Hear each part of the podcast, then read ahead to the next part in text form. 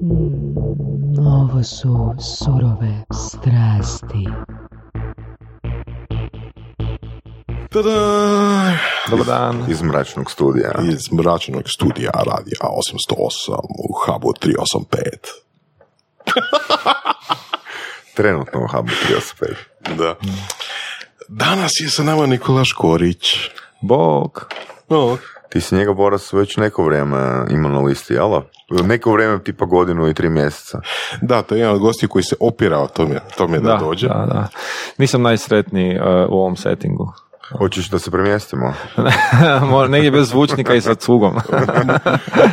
Možemo se rotirati, da. Musical podcast. Da. Cheers. Musical podcast shares. E, vidiš, dobra ideja. Da, da. da. A pivica i to? Uh, ma ne, htio sam reći da nisam najsretniji u formi podcasta. Uh, zato što nekako osjećam se nekak, ne znam, uh, izloženo.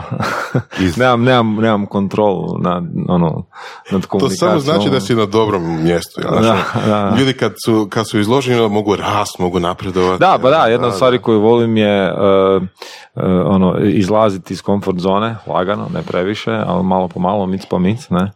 Um, pa eto, onda sam zato došao i ovdje. Pa zato, zato valjda i ovoga, trudnoća traje devet mjeseci. I onda kad dođe taj dan, onda ide mic po mic. ne? Da. da. E, koliko je bilo izlaganje, ako je uopće bilo izlaganje, evo odmah da krenem, jel, e, jedno od vrućih tema, Krško.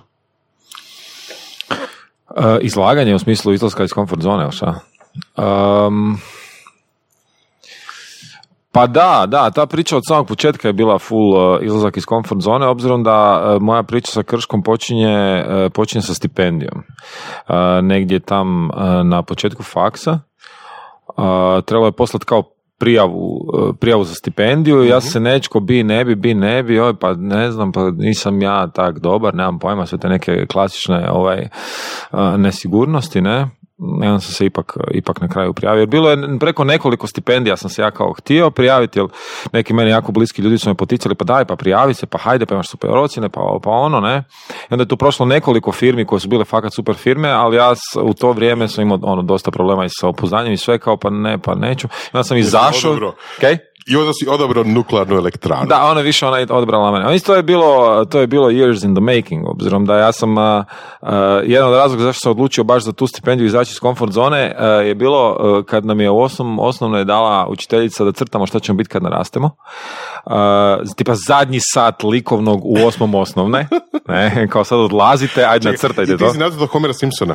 Ne, ne, ja sam nacrtao um, Fejmana sam nacrtao. Opa. Richarda. E. Da, da, da. Ozbiljno? E, nacrtao sam, e, mislim, e, imao je okruglu glavu i stik, e, ono, figurnica je bio, ali na ploči je imao e, e, Feynmanove dijagrame i bio je neki linearni akcelerator, nacrtani takve nekakve gluposti, ne?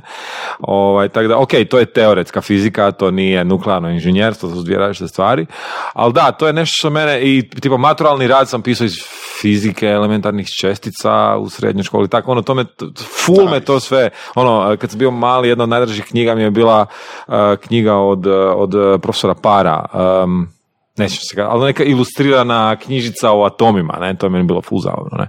Cool. Uh, tako da onda vjerojatno i cijeli taj mindset koji nosim uh, od uvijek i ta um, ta, ta znatiželja prema, prema onom temeljnom, ne, me uh, potakla da, da onda ipak izađem iz komfort zone sa, sa tom stipendijom prema Krškom i onda sam fakat dobio, jer sam tu imao dosta sreće, jer je to bila prva godina kad je nuklearka dijelila stipendiju u Hrvatskoj. To je bila O. 2003. ne, jer su tad Račan i. Drnovšik potpisali ugovor. E, I niko nije pojma imao da te stipendije postoje. Ne? Nego je bio onak mali majušni papirić na oglasnoj ploči na faksu, kao nuklearka dijeli stipendiju. Neko, pa ok, ajde. I sad je, ono, ne znam koliko se ljudi uopće prijavilo za to. Ali dobro, ok, imao sam ja i dobre ocjene i sve to.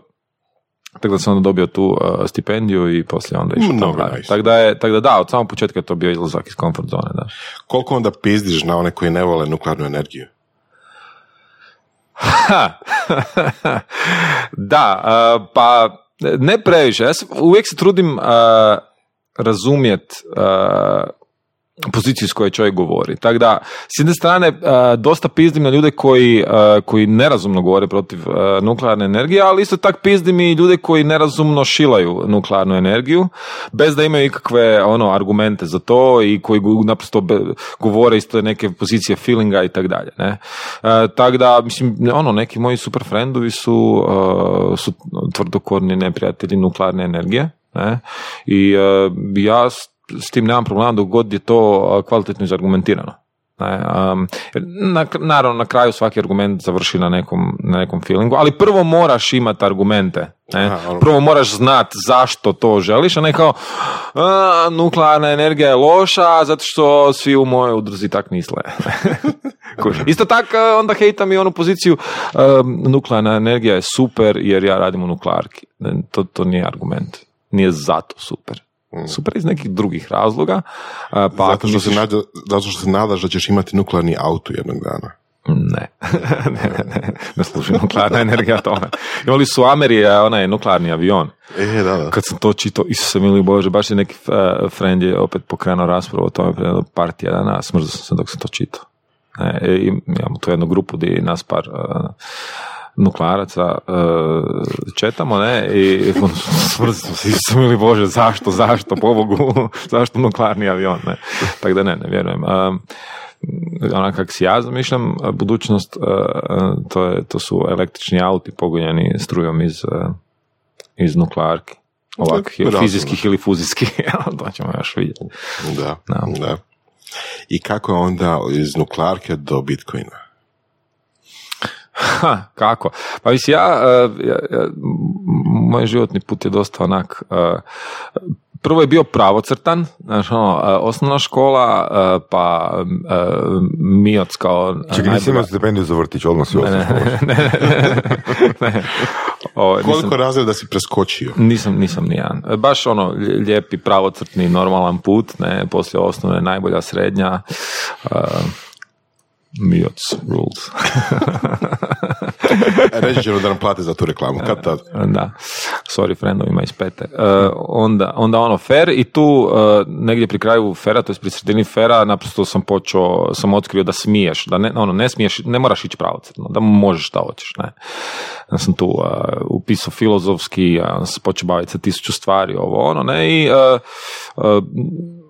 otišao na, u nuklearku um, i nakon nekog vremena skužio u principu da mi fali ona, ta, ta neka osnovna linija, kužiš, ja, da sam ipak ja uh, u načelu i računarac i da, da među svim tim homvijima bih htio imati nešto što ima veze sa, uh, sa ferom konkretno, ne?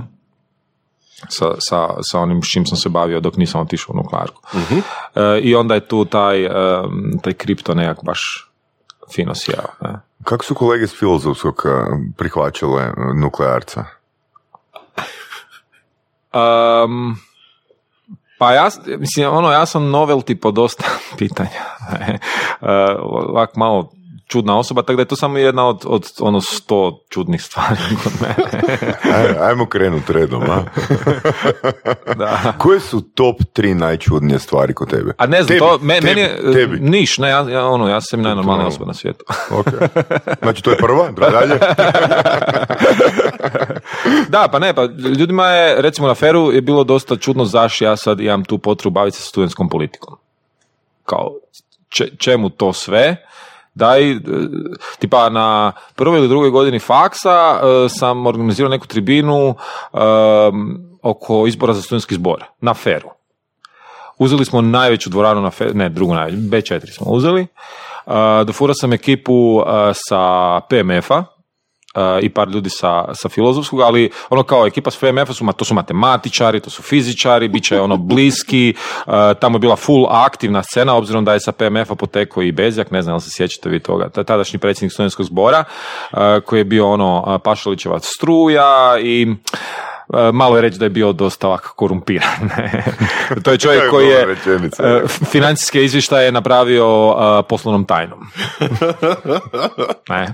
E, tako da se onda na njegovom matičnom fakultetu se počela stvarati ta nekakva jezgra studentskog otpora među matematičarima, među fizičarima e, i onda sam ja rekao sebi pa daj ajmo probat neš ono pokrenuti na feru, ne. Dofurao ekipu koja zna dosta o studentskoj politici, iskusni, ne znam, Jeras je bio među njima i tak to, ne.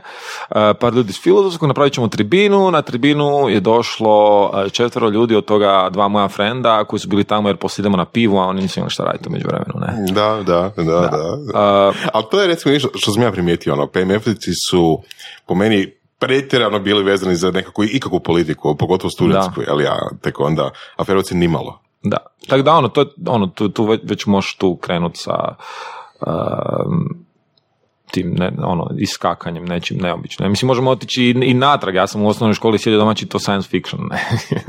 Znaš, tako da, naprosto sam ne... Znači kažeš dosta onak pravocrtno, na? Dobro, koji bi onda bio razlog kad bi te neko pitao zašto si onda išao u studentsku politiku, odnosno zašto si uopće dirao toga? Uf, to je bilo davno, ja imam slabu memoriju. Pa, uh, ka znam, uh, ja, ja sam uvijek imao tu neku potrebu biti aktivan, ra, radit neš, šta ja znam. Radio Dobro, sam ja... mogu si, mogu si raditi, ne znam, ono, palete e, gurat u nekom gradilištu. Pa je, mislim, jesam, radio sam si klupe doma od drveta. ono. Ok, pošteno. Pokušao sam, svašta sam, svašta sam pokušao, ovaj, naprosto kako bi mi došlo, šta bi me zanimalo, šta bi me potegnulo na tu stranu, s tim bi se bavio, ne. Ne znam, ono, bavio se s bonzajem u životu, što je izrazito onak zatvorena, em, čak pomalo i osamljena stvar, gdje si ti s tim drvetom i e, provodiš s njim sate. Jel mu pričaš? E, ne, mislim, ono, Ok, ok, to nije ovisi- krivo pitanje, da li ti on odgovara? O- ovisi, ovisi o, od osobe do osobe, ali ima ljudi koji pričaju sa svojim stablima, da. E, da pače kao, mislim, bavići se s bonsajem sretneš svakakve ljude, e, pa i one koji smatraju da e, pričajući sa stablom e, mu daješ to neku pozitivnu energiju koja onda to stablo osjeća. Ja kao inženjer nisam sklon ovaj, e, toj, toj interpretaciji razgovora, ali ono, ima, ima i takve ekipe, ne. E, Ali ti ih možeš razumjeti. E, pa da. E, da, imaju argumente za to. Da, tako da, ono, velim, i, i e, taj aktivizam je vjerojatno bio samo ono, jedna od stvari koju sam vidio u tom trenutku koja me zainteresirala, pa sam krenuo u tom smjeru, ne. E, jer sam ne znam, vidio sam kao, ja, ja imam tu potrebu uh, sudjelovati u društvu na neki svoj način. Kužiš, i ovo je, ovo je neki oblik društvene organizacije na, na fakultetu i htio A sam- zanimljivo mi je recimo da imaš isto to a, sudjelovanje u društvu s jedne strane, a s druge strane bonsai. Znači jedna stvar je dosta a, društvena, a, poznaš puno ljudi, radiš, Da. ili barem nominalno Da. radiš ako radiš u tako nečem sa, sa krugom ljudi koji je dosta širok. Da. A s druge strane, recimo bonsai, nuklearna fizika ili tako nešto, ili kao hobi ili kao ono, profesionalno, ako nešto učiš, jeli, e, u principu ono, osamljenički.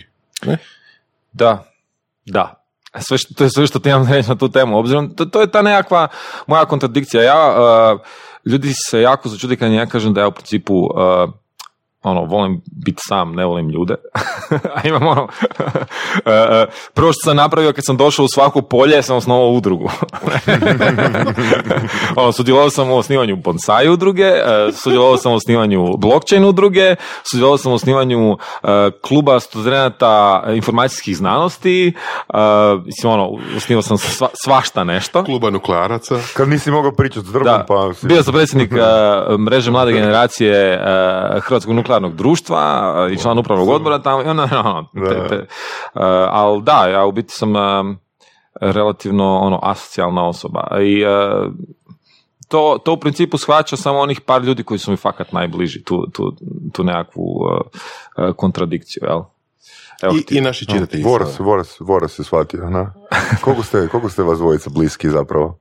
Pa mislim, po popisu šta si radio je sve dosta bliski, ono, Mhm. ali u principu, šta ja znam, možda nekad ne sam išao tako duboko u svaku od tih stvari, ono, mislim, a, razumijem onaj dio kad kažeš da si do faksa is- išao ili misliš da si išao dosta linearno, jer to je, recimo, vidim kod sebe, ali isto tako vidim da je to nekakav općeniti trade puno, ako ne skoro svih, uh, po navodnicima rečeno, geekova ili ono, barem introvertiranih ljudi koji, koji su zainteresirani za neko specifično područje jako rano u životu. Jel? Da. Tako da mislim da je to dosta česta pojava. Sada kad sam upoznao puno ljudi, kad, kad sam pričao s nekim, mislio sam neko, neko vrijeme da je to dosta specifično za mene ili da je dosta rijetko, ali to više ljudi upoznajem, to više zapravo kužim da nije. Dobro, ali kad uzmeš tak, recimo neki sadržaj, koliko duboko ideš, ok, rekao si do osnivanja udruge, ali koliko dugo se baviš s tim da kažeš, e, ok, zadovoljan sam, koliko sam duboko otišao i sad je trenutak da okupim ljude oko te ideje.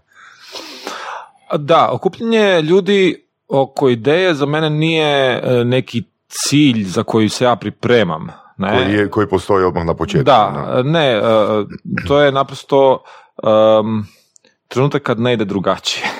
Ne ide drugačije što? E, ne, to s čim se bavim, kad ono naprosto moram osnovati Kad nešto. ispucaš ono... Kad, ne, kad recimo, zašto smo osnovali uh, blockchain udrugu, ne, osnovali smo ju zato što su nam regulatori na sastancima počeli govoriti da ljudi, da je ono, osnite si udrugu. Uh, Da, da možete bolje slati dopise, ne. Obzirom da community kao takav je postojao, postojala meetup grupa, postojala je ono, ta skupina ljudi koji nešto rade, organiziraju i tako dalje, ali se onda pojavila uh, potreba baš za formalnom organizacijom udruge. Ne.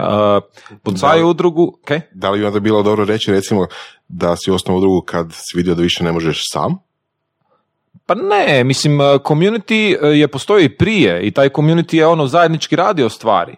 Ne? Mhm. Uh, Bonsai je puno bolji primjer. Tipa, radili smo ono, mi grupno svakve stvari, kuš, ali u nekom trenutku je uh, se pojavila potreba za, za pravnim tijelom.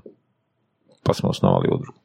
Ne? Ok. Tako da ja, uh, ja nisam jedan od onih likova koji smatra da možeš prvo osnovati udrugu da bi imao community. Ne? Mhm. nego community je za mene i ad hoc skupina ljudi koja se nađe, nešto radi, tipa neke aktivis, većina aktivističkih grupa eh, koje sam osnovao ili kojima sam sudjelovao su, su potpuno neformalne. Mhm. Ne?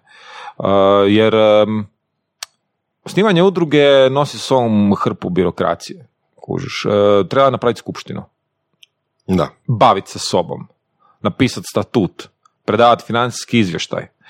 A, ako ti samo želiš okupiti hrpu ljudi ili skupinu ljudi da, napravi, da obavite neki zadatak, onda ti, onda ti to ne treba, osim ako ti treba u smislu treba ti pravna osoba da potpiše dopis. Mhm. Onda se ide u osnivanje udruge. Ako ti treba sam pet ljudi da isplakatira grad, uh, onda ti ne treba udruga, kužiš. I da pače, radio sam, ono, bavio sam se s nekim vrstama aktivizma gdje su postale udruge, ali smo mi išli u ad hoc organizaciju, uh, zato što nam je to ono, bilo jedno- jednostavnije. Ne? Mhm. Cool.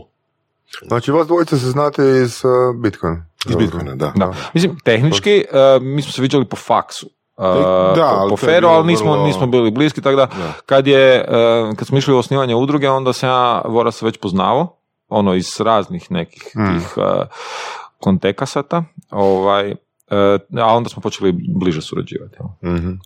Da. Na feru mislim da se čak sjećam to kad si organizirao tu tribinu i da, nisam došao na nju, Da. ali uh, mislio sam doslovno, doslovno kad sam čuo da se organizira tribina, rekao sam fuck, na će doći troje ljudi. Da, Da. da. Da, da. Onda sam otišao poslije toga na, na filozofski.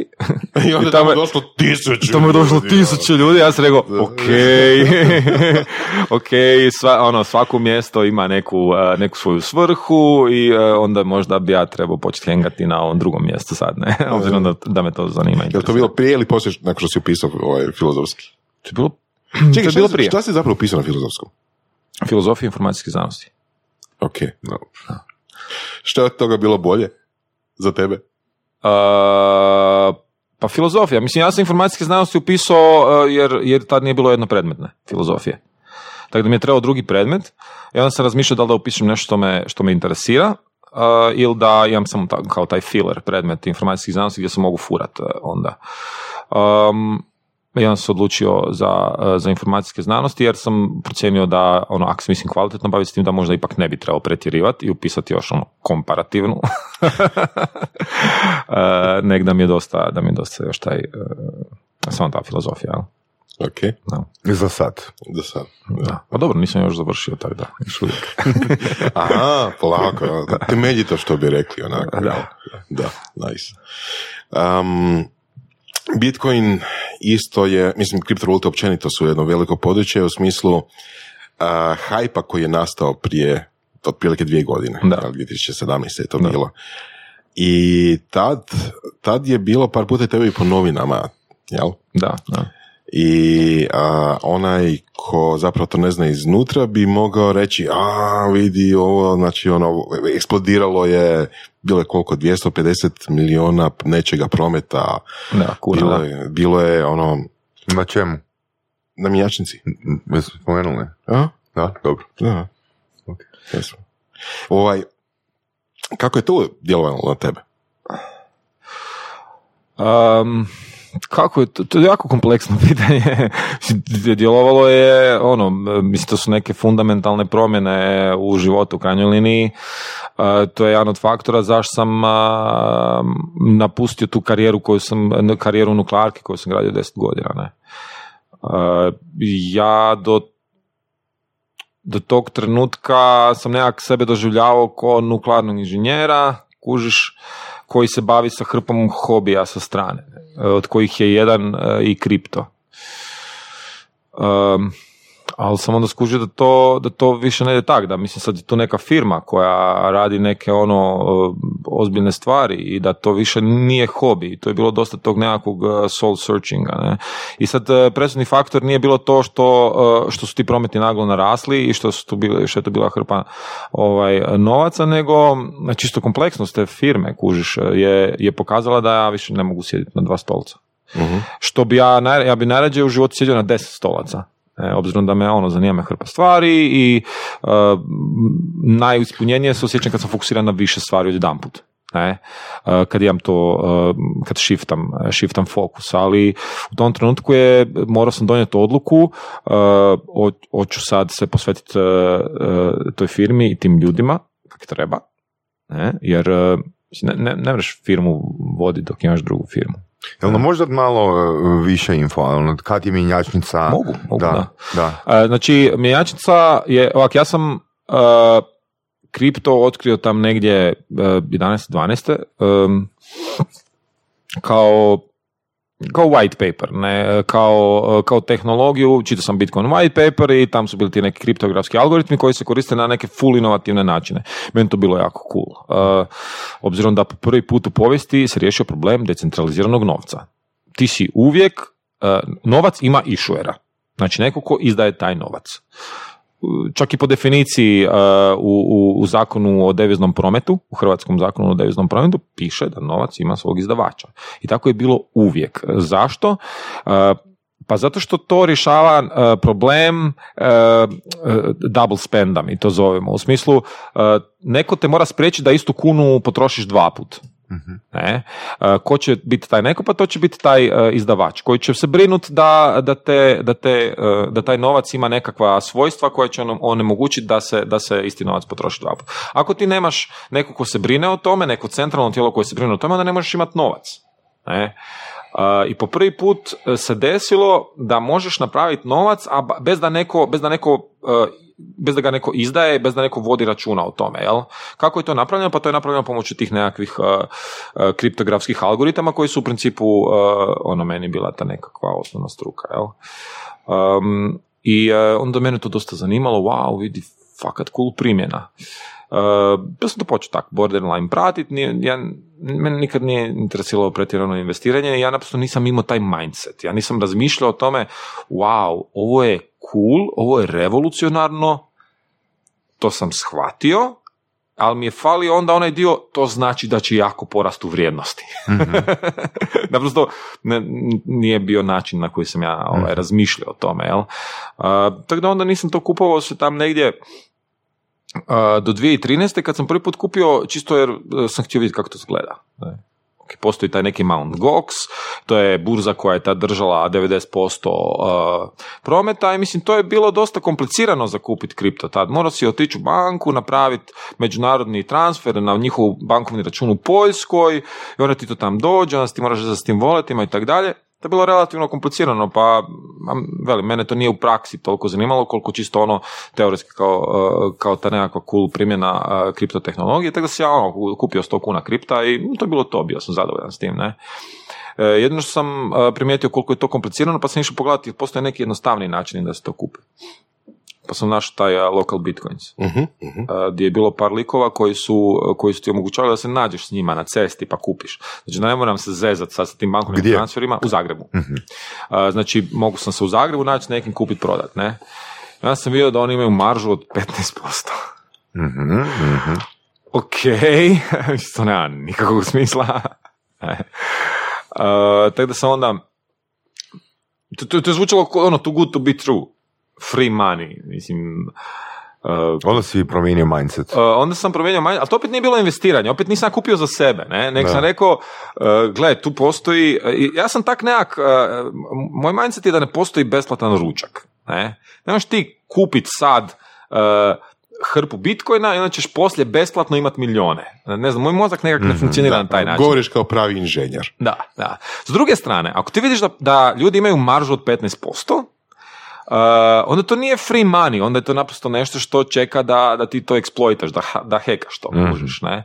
Um, pa to može, to je nešto što može trajati, ne znam, dva tjedna, sad ću ja spustiti maržu na 12%, pa ćemo se igrati, ne, i ono nekom trenutku kad te marže padnu dovoljno nisko da više to nema smisla raditi, onda ovaj, um, onda ćemo se prestati igrati s tim, kužiš. I to je to, onda zatvoriš tu priču i ideš dalje. Nema tog nekakvog vremena, te vremenske komponente gdje ja vjerujem da će jednog dana to biti nešto, ne.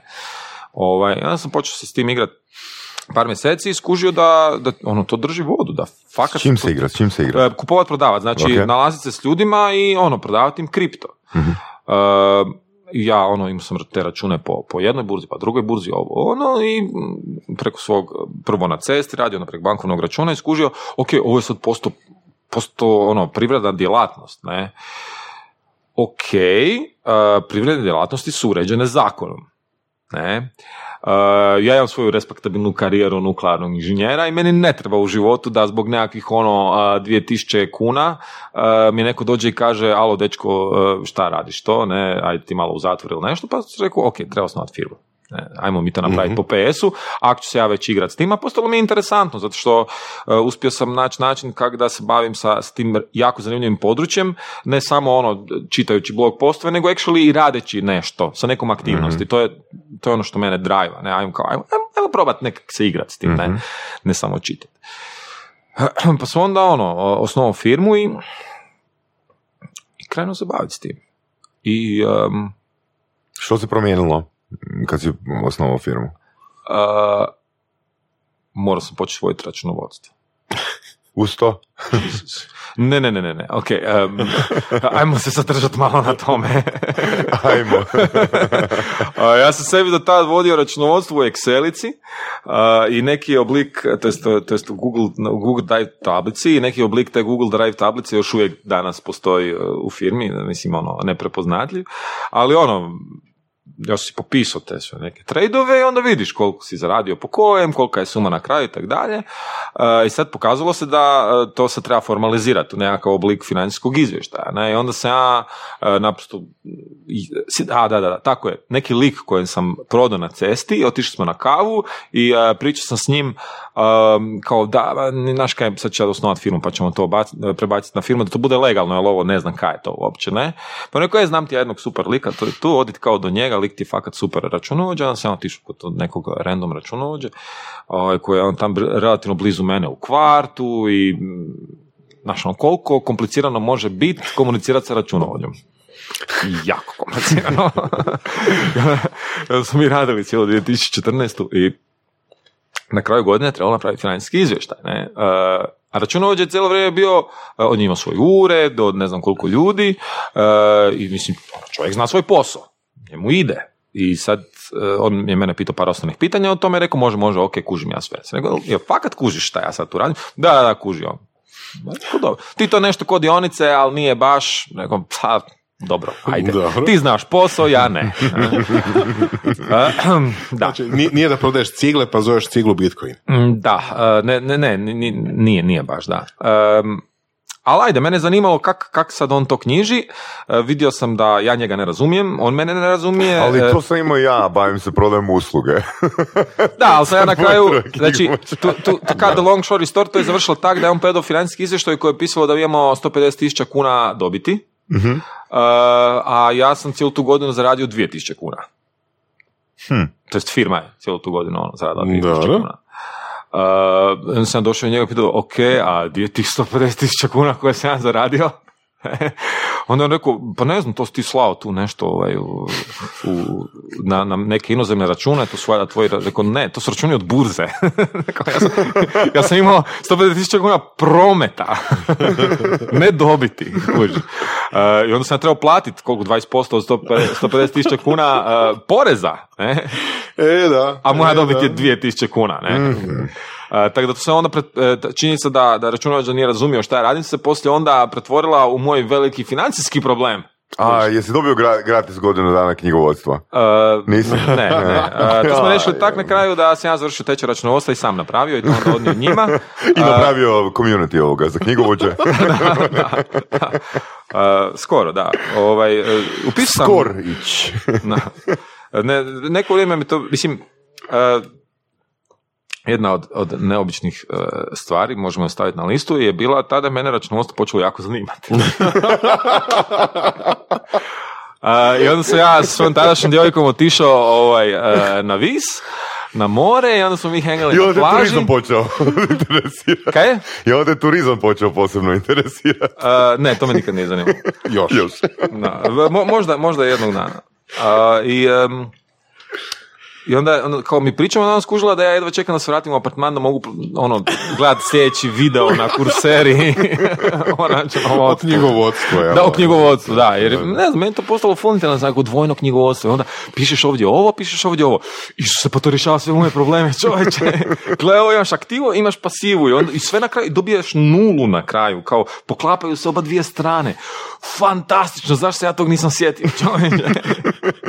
I onda ono- To ćemo u preporuke staviti. Može, e, da. Da, tako da sam postao dosta ono passionate za, za računovodstvo, uh, što je bila dosta zgodna koincidencija, obzirom da jel, na kraju godine se pokazalo da moj računovođa naprosto ne zna napraviti završni račun uh, za to s se ja bavim, pa sam si ga sam napravio i odnio njemu ovak jednu ogromnu, uzeo sam tipa dva A3 papira i sprinto Excelicu sa tim dvojnim knjigovodstvom, zalijepio selotepom i odnio uh, jednu njegovoj zaposlenici i rekao, aj se ti fino oprati taj vaš računovodstveni softver i napravi završni račun, znači onda drugi papir, tu ti je završni račun koji se napravio u si Excelici. još edukaciju dao knjigovođe? Da, da. Da, da, da. Brutalno, mogu si onak fino firmu za, za knjigovodstvo koja se bavi tom nišom sa kriptovalutama. Da? Da, Da, a, samo što ne bi bio, bilo bi samo u Hrvatskoj. pa moj partner, moj partner ima tu ideju, da. A, znači, nismo do sad spomenuli a, mojeg partnera Marina, koji se, koji je tu priču ušao isto tako negdje em, krajem, a, krajem 2014. mislim u devetom mjesecu ili tak nešto, e, koji je e, ono, u meniju u nekim stvarima dosta sličan, ali u nekim stvarima full različit, ne? tako da smo tu jako puno funkcioniramo u tim. I onda je rekao, čovječe, ovi svi računovodstveni softveri su užas. Znači, ovo se treba zapaliti i napraviti kvalitetni računovodstveni softver. Tako da smo mi actually zbilja neko vrijeme razgovarali o tome da odemo napraviti svoj računovodstveni softver. Jer je ovo sve ostalo naprosto smeće. Mm. Uh, obzirom da naš trenutni računovođa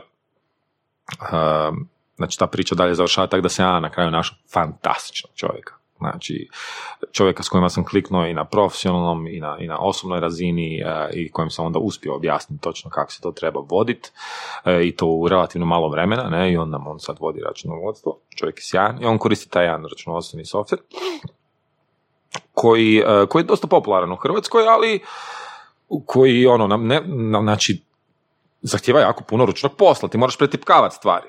Mhm. I to ne dolazi u obzir, mi imamo ono hrpu transakcija i sada čovjek sjedi i to pretipkava, nema nikakvog smisla. Tako smo mi gledat način, krenuli gledati načine importa, pokazalo se da je ono, da, da import je dosta loš do nikakav. Ne? Postoji tih par nekih formata koje software prima i onda je ono, moj partner riješio taj problem tako da naprosto je ono, hakirao je e, XS bazu ispod i napunio unutra. Ne? Kad već, e, te, te, te sve transakcije, kad već ne postoji kvalitetan način da se to sve importe, onda smo mi fakat ozbiljno razmišljali o tome da pokrenemo side biznis gdje ćemo napraviti kvalitetan računovodstveni software za ono ljude ko, ko što smo mi koji imaju hrpe transakcija, koje smatraju da je suludo da se to sve pretipkava, da se prvo isprinta na papir, pa s papira pretipkava i tako dalje. Jel? Da, još uvijek velike firme rade tako. Upravo Da. to, što je potpuno suludo. Da. E, Da, da, da dođe neko i sprinta si PDF sa izvodima iz banke i zatim sjedne i pretipkava to u drugi komp. Znači, moj, jedan od mojih poslova u nuklearki je bio da sprečavam takve stvari. Ja sam iz, iz operative, iz, iz kontrolne sobe sam bio povučen u uh, odjel planiranja gdje uh, su bile, ja mislim, jedna ili dvije studentice na plaćići i posao je bio da pretipkavaju s jednog ekrana na drugi. Ne? Da. I ja sam tamo došao i bavio se sa integracijom tih nekakvih sustava. I onda dođeš u drugu branšu i sad vidiš da ljudi opet pretipkavaju samo ovaj put sa papira, čak ne sa ekrana, nego sa papira na kompjuter. I čekaj sam malo, to je bilo negdje u jednoj bazi, sad je u drugoj bazi, ono to se mora moći izintegrirati. Ali da, obzirom da e, tak hodajući po svijetu vidiš da tisuću mjesta stvari mogu optimizirati, kad bih išao sve optimizirati, naprosto ono, nema šanse, jel? Tako da smo onda, nismo se počeli baviti s tim.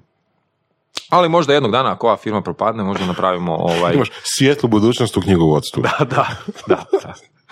Kad je ono, 2014. je otvorena mjenjačnica? Ja se otvorena u uh, drugom mjesecu 2014. Da, sad je Mhm. pet godina. I prva transakcija.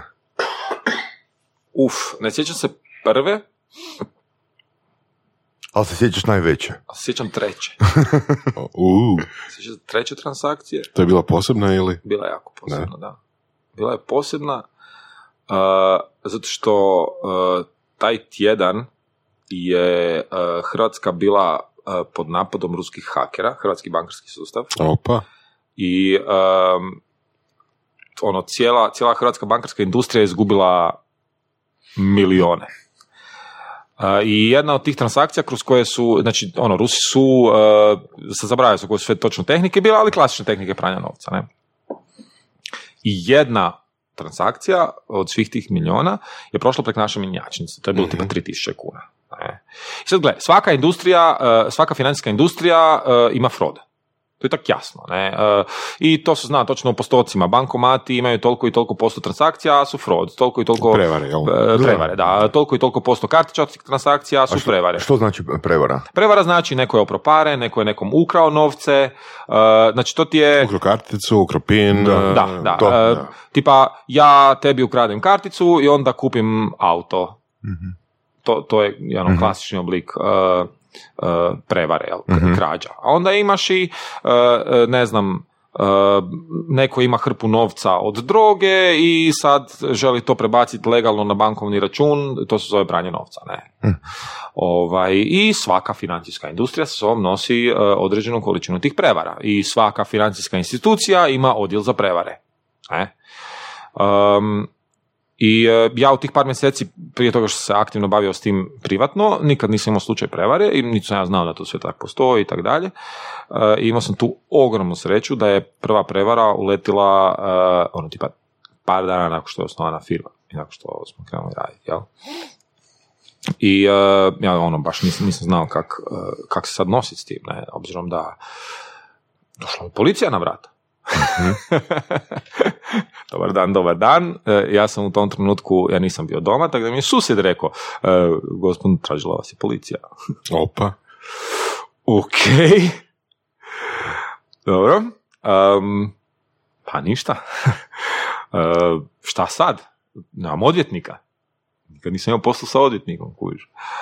Uh, onda zovi frendove koji imaju nekakvog iskustva, pa su mi našli nekakvog odvjetnika, pa sam ja pričao sa odvjetnikom, ja sam došao tamo, ja sam se treso, uh, uspio sam srediti da mi ono, po, pro bono popričam sa, sa prvim, su skuži odvjetnici, koštaju čovječe.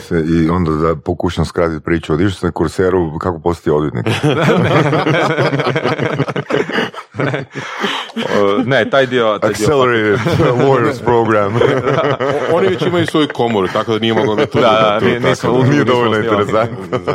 da, da. Ali predsjednik udruge za kripto nam je odvjetnik. Je, je.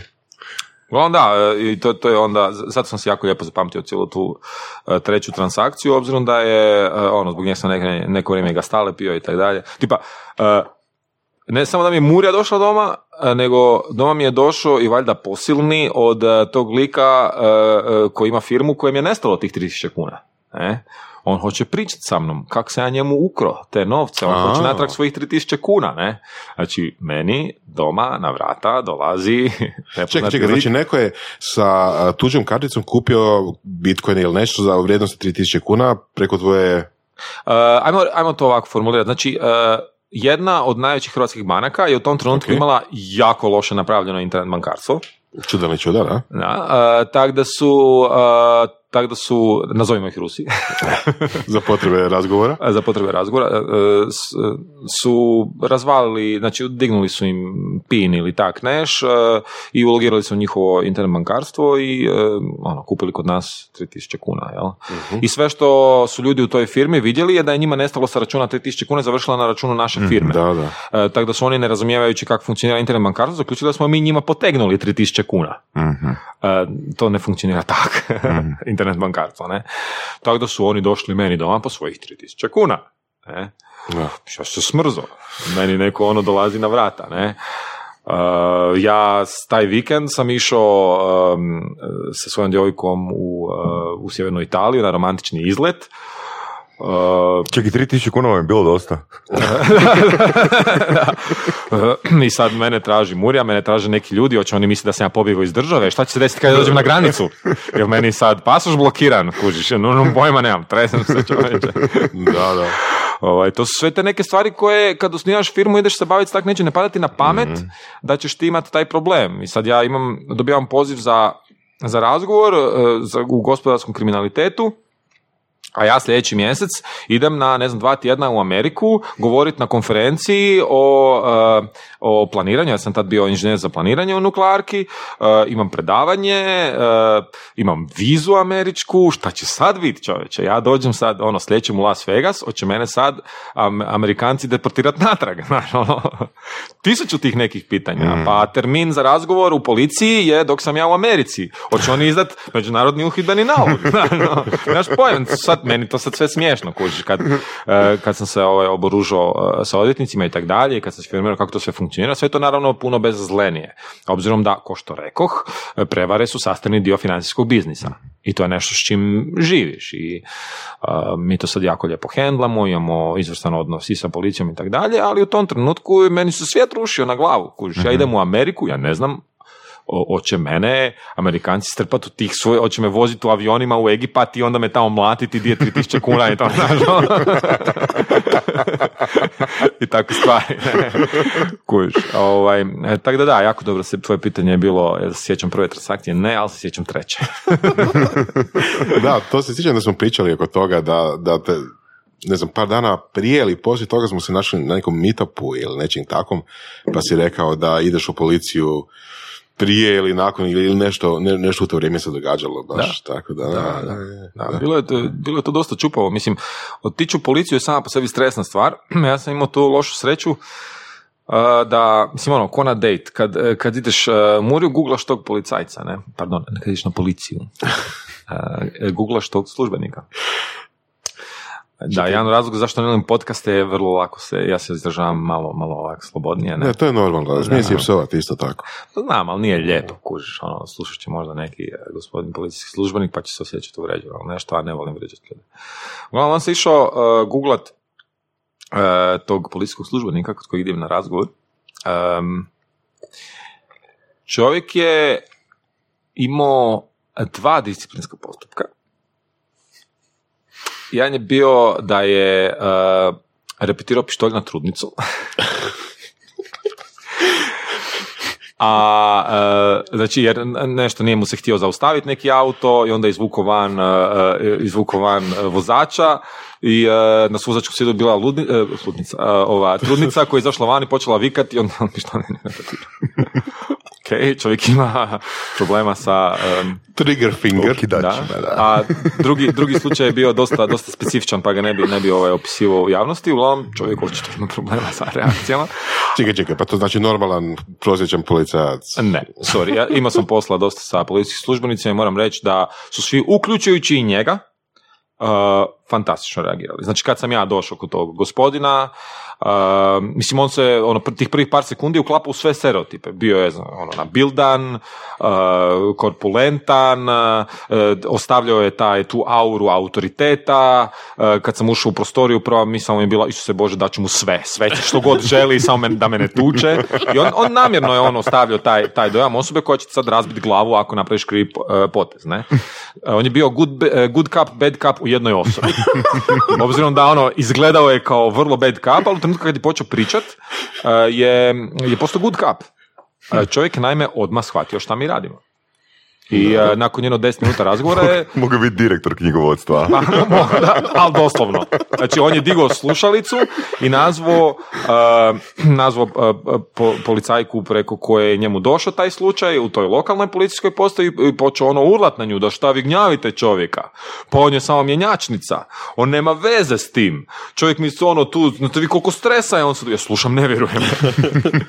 Onda njoj on objašnjava, pa on je samo mjenjačnica, njima je neko, oni su zeznuli, njima je neko digo pare, di su njihovi pinovi, jel oni znaju šta rade, molim vas, nemojte više dolaziti s takvim stvarima, ono, ok, super.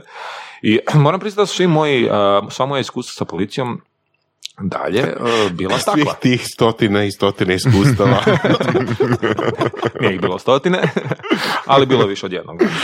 Da, I velim, zato ono, e, svaka, svaka pohvala službenicima e, i u e, odjelu gospodarskog kriminaliteta, ali i e, ono po, po lokalnim policijskim postajama s kojima smo imali iskustva. Jer dosta tih stvari, e, mislim, kad se desi takav slučaj, kad vam neko e, ukrade karticu, onda policija zna da je to financijski fraud i to ide jednim putem, ne? A kad vam e, nestanu novci sa bankovnog računa, onda njima nije baš e, jasno, pa onda tad na početku je trebalo neko vrijeme da to uopće dođe do, do odjela koji zna šta se desilo. Jel? Tako da smo imali posla stvarno i sa, i sa ono low level e, službenicima, ali velim svaki put su one fakat su bili super prema Ali to je nama. zapravo slažem. Meni isto da, davno, davno bila kradena kartica. Imao sam isto dobre iskustva sa policijom. I jako brzo su uhvatili lika koji je to napravio. Na nesreću lik bio cigan pa nisu mogli ništa napraviti njemu, ali Rom, Rom. romski cigan. Rom, da. Tako da, to se slažem zapravo. Da. A kad smo već o problemima Bitcoin mjenjačnice, jel? Da. A, ajmo malo pričati o tekućem problemu sa bankom, bankovnim računima. O, da. da, da, da. E, Pa, ko što sam rekao, svaka financijska industrija e, ima određenu količinu prevara i zato oni imaju svoje odjele koji se bave prevarama, imaju odjele koji se bave sa rizikom, imaju odjele koji se bave sa e, legalnošću poslovanja i sa usklađenosti sa, e, sa propisima. Jel? I njihov posao je da prepoznaju rizične situacije, da prepoznaju firme gdje bi moglo biti problema. Kako bi onda spriječili da do tih problema dođe. Mislim, naša firma je jedna od takvih Problematičnih. problematičnih. Da, e, zato što to je nova tehnologija. Ako pogledaš e, Hrvatski zakon o sprečavanju pranja novca, u visoko, znači postoji članak u Hrvatskom zakonu o sprečavanju pranja novca gdje piše da su e, tehnologije koje su nove, tim riječima, znači nove tehnologije zahtijevaju da su to visoko rizične transakcije. Aha, sve što je novo je visoko Sve što rizično. novo je visoko rizično. Bravo. Bravo. Znači, po tome odma mi smo visokorizična ovaj, tehnologija. Tako da da, em, banke, s druge strane, e, firma nije potrošač, što znači da e, za kompanije ne vrijedi zakon o zaštiti potrošača, što znači da banka ima diskrecijsko pravo da ti zatvori bankovni račun. Ako smatraju da, ako im se ne da raditi s tom. Ako imaš lošu, lošu frizuru, doslovno. Oni ne moraju imati razlog da ti zatvore e, bankovni račun. E, which is fine. Mislim, ok. e, Kao Banka je... ono, od- to su privatne firme, ne moraju raditi sa s kojima, kojima neće raditi. Da, da. Nije ok baš da banka zatvori privatne osobi račun kak, eh, kak im bude čeif, ne? ali obzirom da je to nekako gospodarska djelatnost s kojim ti možeš i ne moraš baviti, nije ti kao ugrožena ne znam, egzistencija. Tako da mogu shvatiti, ne slažem se s tim, jel? ali mogu shvatiti da, da banke imaju pravo to napraviti. Skoro sve banke u Hrvatskoj su odlučile da eh, njima suradnja sa kriptomjenjačicom u životu ne treba. Obzirom da eh, je to visokorizični posao. Jel? Em, U, Post- u suradnju u kojem? u- Suradnja u kojem- na način da mi imamo otvoren bankovni račun kod njih. Znači, mislim, jako puno stvari u e, financijskom sektoru je rizično. Recimo bankomati. E, postotak e, prevara preko bankomata je tipa deset puta veći nego postotak prevara koristeći kriptovalute. Obzirom da kriptovalute se u biti relativno malo koriste za prevare. Mi imamo, e, mislim, dosta smo sad pričali o prevarama, ali treba naglasiti, mi imamo jako malo slučajeva prevare ne, gdje neko pokušava uh, oprat novce i tako dalje, obzirom da, mislim, uh, ta, nazovimo tako, industrija pranja novca je isto tako industrija sa svojim nekim best practices uh, i zna se kako se neke stvari rade i ti ljudi koji se bave sa tom vrstom kriminala imaju te neke svoje uigrane šeme i njima isto je to nova tehnologija. Ne? Da, da, da. Bolje, bolje, ne znam, farba tunele ili ne znam, graditi Pa tako je, idemo fino roknuti tri ruke ovaj, u tunelu pa ćemo oprat novca. Ne? Mhm. Uh, ne znam, jedan od najpoznatijih slučaja pranja novca je bio uh, jedna od, uh, dobro to je javna javni podatak, HSBC je uh, ono doslovno pravo novce od droge. I oni su znali šta rade i njihov, uh, jedan jel ne znam, šef compliance ili jedan od ljudi u compliance dobio otkaz jer, jer je ono ukazivao na to, ali to se znalo u banci, na kraju je banka kažnjena sa ono milijardama i tak dalje. Znači banka je svjesno prala, novci. Sad ako ti hoćeš obrat novce, onda ti je ono najjednostavnije dogovorit se. Da, da. A ne petljat se sad sa nekakvim voletima i mjenjačnicama, ono ne, ne znaš, to, mislim čak i, i valjda ljudi koji peru novac e, računaju rizik, ne? I zaključuju da im je onda jednostavnije pratiti novce kroz ne, bankomate recimo, jel? I sad e, bankomati, kroz bankomate se pere određena količina novca, ali e, ti ne možeš, banka ne može donijeti poslovnu odluku mi više nećemo imati bankomate. Jer će banka propast. Tako da banka naprosto izračuna, napravi model rizika i kaže, ok, nama se to, e, bankomati nam se, e, moramo ih imat e, i toliko i toliko novca će nam otići na fraud i toliko, toliko novca ćemo potrošiti na, na ona odvjetnike, tu, tu i tamo ćemo možda i neku kaznu popiti, nemam pojma, ne? Ali nam se to naprosto isplati jer inače ne možemo funkcionirati.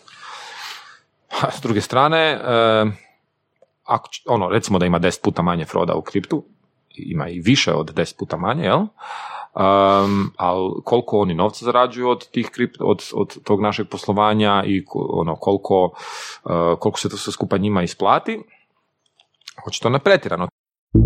U podcastu Surove strasti upoznajemo ljude koji su strastveni u onome što rade. Ovo je podcast za preživljavanje u surovoj stvarnosti. Pridružite se Saši Tenodiju i Ivanu Vorasu u otkrivanju što pokreće uspješne, motivirane ljude. Ljude koji su strašću, predanošću i vizijom postali kreatori vlastitog, a i naših života. I ono najvažnije, saznajte kako su to napravili. Slušajte Surove strasti. Tako da je potrebna i određena količina vizije od strane banke, koja treba razumjeti uh, da to što mi radimo ima smisla. Ne? Da, da to nije samo rizik, nego da je to ogroman potencijal. Znači da kripto sa sobom nosi ogroman potencijal i da uh, tu postoji nešto i za banku, da ima nas kao firmu. Jel? Mhm. Obzirom da um, uh, Što je po tebi potencijal kripta? Uf. Ja ne volim pričati o takvim stvarima. Obzirom da su to uh, razgovor o takvim stvarima u principu su obećanja. Ne? Ja sa tebi kažem, nikom, um, ja kad govorim o potencijalu uh, nečega, onda je meni jasno uh, i ono, nekim sugovornicima je jasno da nije nužno da će se to desiti, da će se taj potencijal ostvariti. Ali jako puno ljudi ne razmišlja na taj način, nego to vide kao, aha, pa ti si pričao, kripto će revolucionizirati, pa nije. Ne? E, pa onda ja se tu ispadnem ko, znaš, Ali ono što mi je super i Voras kod tebe i kod Nikole, to što i čak kad je Bitcoin prije godinu, dvije, to jest nešto godinu i pol dana raso, znači vas dvojica, čitao sam znači, tvoj, tvoj intervju Nikola iz 2017. dobro? Voras je gostovao u podcast inkubatoru i gdje, gdje god su treba, ste trebali dati neki komentar, bilo je ono, postoje dvije strane priče, Da. mi ne želimo, mi ne želimo ono stati na stranu niti jednog niti drugog. Znači, Da. da, li će Bitcoin rasti ili Da. će padat, ono, to stav zadržavamo za sebe, na? Da. A obojica ste, ja mislim, rekli da je to e, balon, jel da? Da. Da, da, da, da, da, da. Je. Uh, mislim, kripto je, uh, kripto ima te dvije, dvije dimenzije. Ne? Jedna je ta investicijska uh, i to je ono što se većina ljudi fokusira. Um, I tu je ono hrpa ljudi zaradila novce i hrpa ljudi izgubila jako puno novaca, jel? Uh, Kroz, to, kroz tu investicijsku stranu.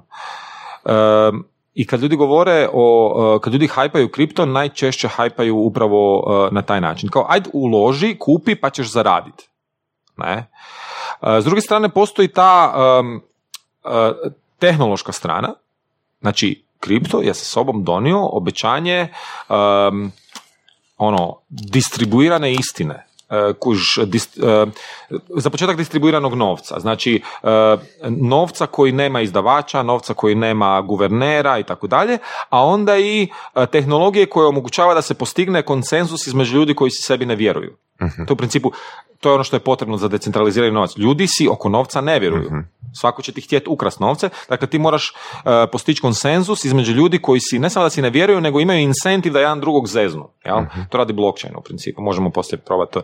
Do sad nisam u ovom podcastu definirao e, blockchain jednostavnim rječnikom, nego sam koristio samo te neke relativno komplicirane koncepte, možemo poslije možda proći, proći to. Jer, Da, to je tema za sebe. i dosta To je- to je tema za sebe, principu, da, sam da se, ja pojasnim samo jedan dio kad si rekao distribuirana istina. Da, jeli? da. Odnosno, to je ideja da a, ne vjerujemo ljudima, odnosno ponašanju ljudi, nego vjerujemo algoritmima kako oni to zapišu, kako, kako oni procjene da je nešto istinito ili nije. Možda da, možda da neki, novaca. možda da neki primjer date, tipa kak e, dok se objašnjavaju dionice lajcima se uzima onaj e, štanc s limunadom.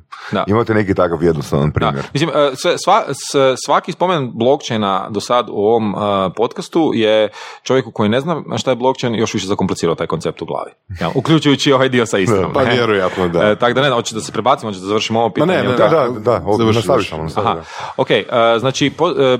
Segment, jedna dimenzija e, e, blockchain hajpa je to investiranje, a druga dimenzija je ta tehnologija koju donosi. Ne? I sad, već sam pričao o tome da ja nisam nikad baš to pretjerano doživljavao kroz tu neku investicijsku maniju, a većina ljudi kad priča o kriptovalutama priča o toj investicijskoj maniji. Da. Tako da mi pričamo o dvije različite stvari u principu cijelo vrijeme. Ne? Kad ja kažem potencijal blockchaina, ja eksplicitno ne mislim na to, uh, ne mislim na zaradu. Mhm. Ne, mislim na, uh, na te neke tehnološke stvari koje nudi, pa mislim prije svega možemo krenuti od novca, ne, od financija. Um, mi danas uh, prolazimo tu neku transformaciju um, u cashless society, ne?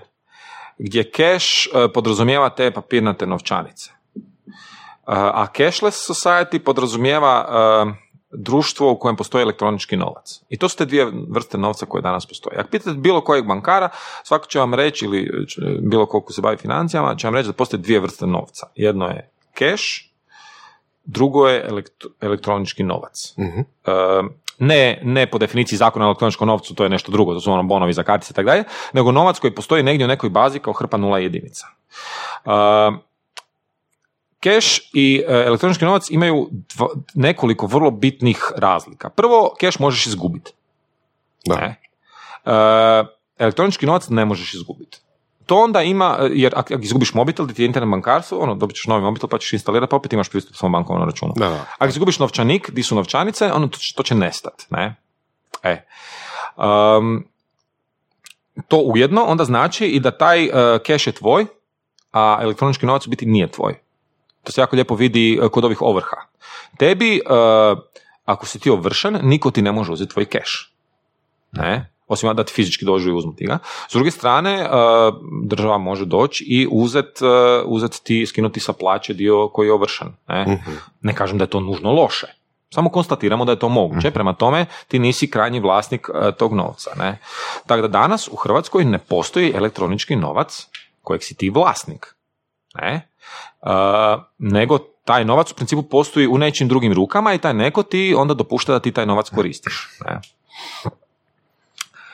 Prelaskom u cashless society mi se u principu mičemo na prelazimo iz keša u elektronički novac. Ne? Što ima svoje prednosti, ima svoje mane. Naravno. Um, puno je jednostavnije koristiti taj elektronički novac, furaš samo karticu, platiš i tak dalje, ne? Pogotovo bežično. Da, upravo tako. Da. E, ne moraš paziti, to će ti izgoriti kuća skupa sa madracom u kojem je novac. Da. Ne, ne moraš razmišljati o tome šta će se desiti ako izgubiš novčanik, pa, pa niš ono, blokirat ćeš karticu, Dobit ćeš novu. dobit ćeš novu i čao, jel? Tako da elektronički novac ima ogromne prednosti i zato je prelaz na cashless society jako smislen. S druge strane, a, mi Balkanci imamo potrebu biti vlasnici svog novca. Ne?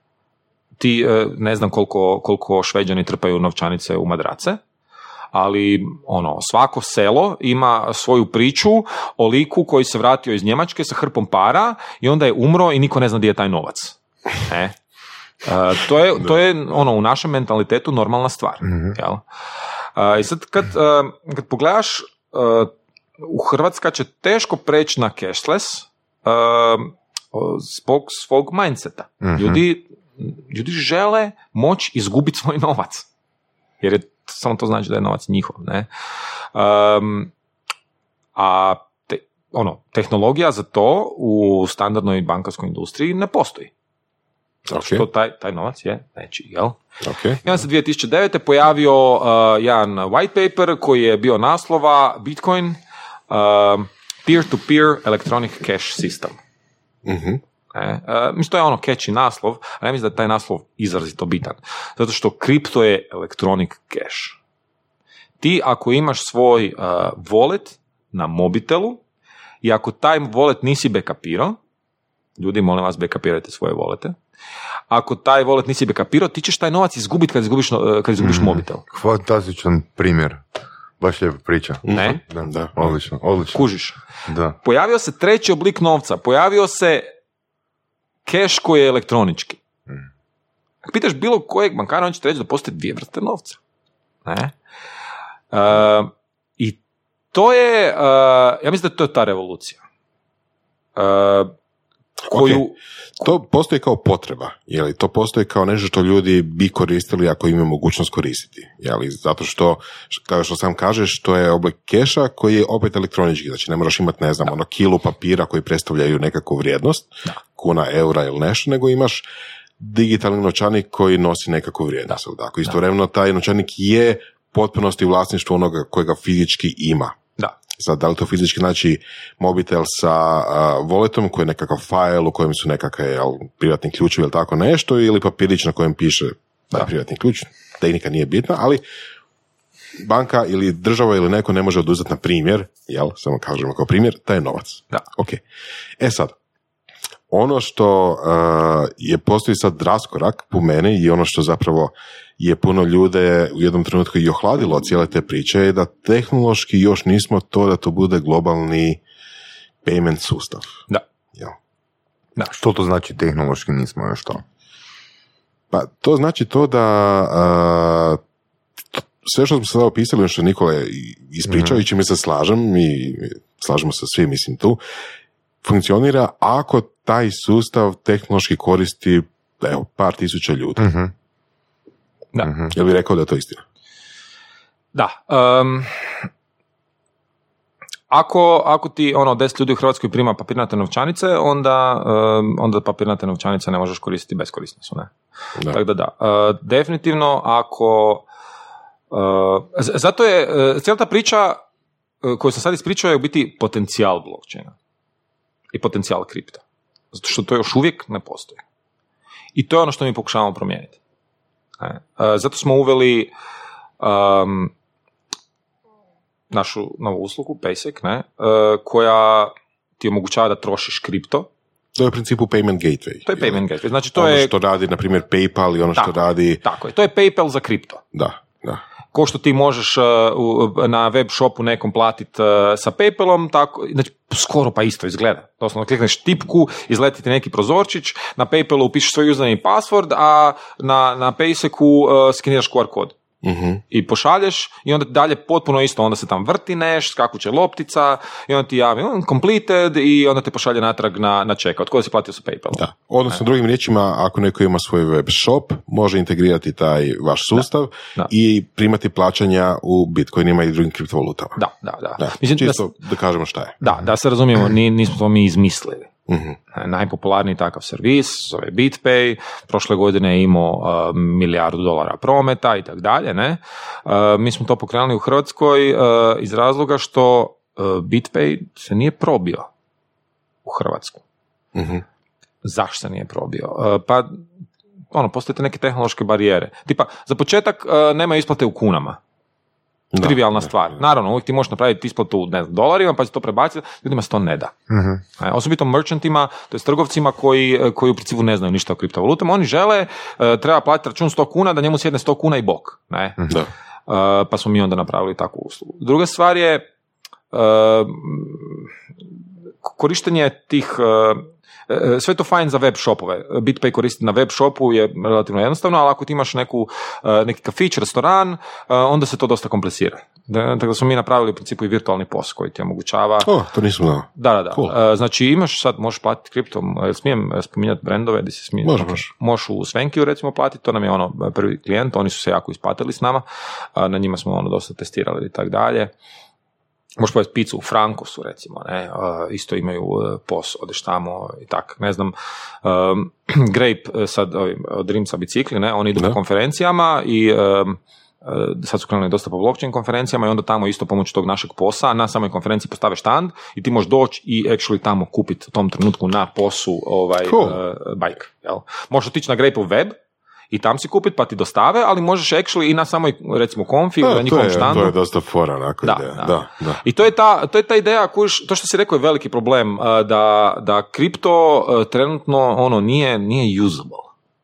Ne. Ali pitanje je sad, tehnološki čisto, da li može biti usable s obzirom na mali broj transakcija po sekundi, odnosno bedita koji može obraditi takav sustav. Znači čak i kad bi po meni više ljudi htjelo a, primat kripta, obrađivati što god, jednostavno to ne funkcionira. To je problem na kojem se radi. Već deset godina. manje, ali da. A, Da, da, mislim ono, a, da. to je težak problem. Distribuirani novac je, decentralizirani novac je jako težak problem. Da. Taj problem se rješavao par tisuća godina. Ne? Ok, da, možemo reći sa te strane, da. Da. Da, ok. Uh, I riješen je najbolje što je bilo moguće 2009. u tom trenutku i naravno ima problema. Visa može procesirati, ne znam, 50.000 transakcija ili tak nešto, a Bitcoin blockchain može pr- procesirati, ne znam, pet. I to je problem. Yes. Ali ajmo si uzeti trenutak da shvatimo da smo, da je 2009. riješen problem koji je dotad mišljeno da je ono tehnički nemoguće riješiti. Ne? Decentralizirani novac je nemoguće napraviti. Postoje ljudi koji su se bili spremni okladiti svoju ono cijelu, cije- cijelu ušteđevinu da problem, da, da, to što je napravio Satoshi Nakamoto kad je izmislio uh, blockchain, da je to naprosto nerješiv problem. S druge strane, broj ljudi koji će ti reći da problem broja transakcija na blockchainu je nerješiv uh, je značajno manji.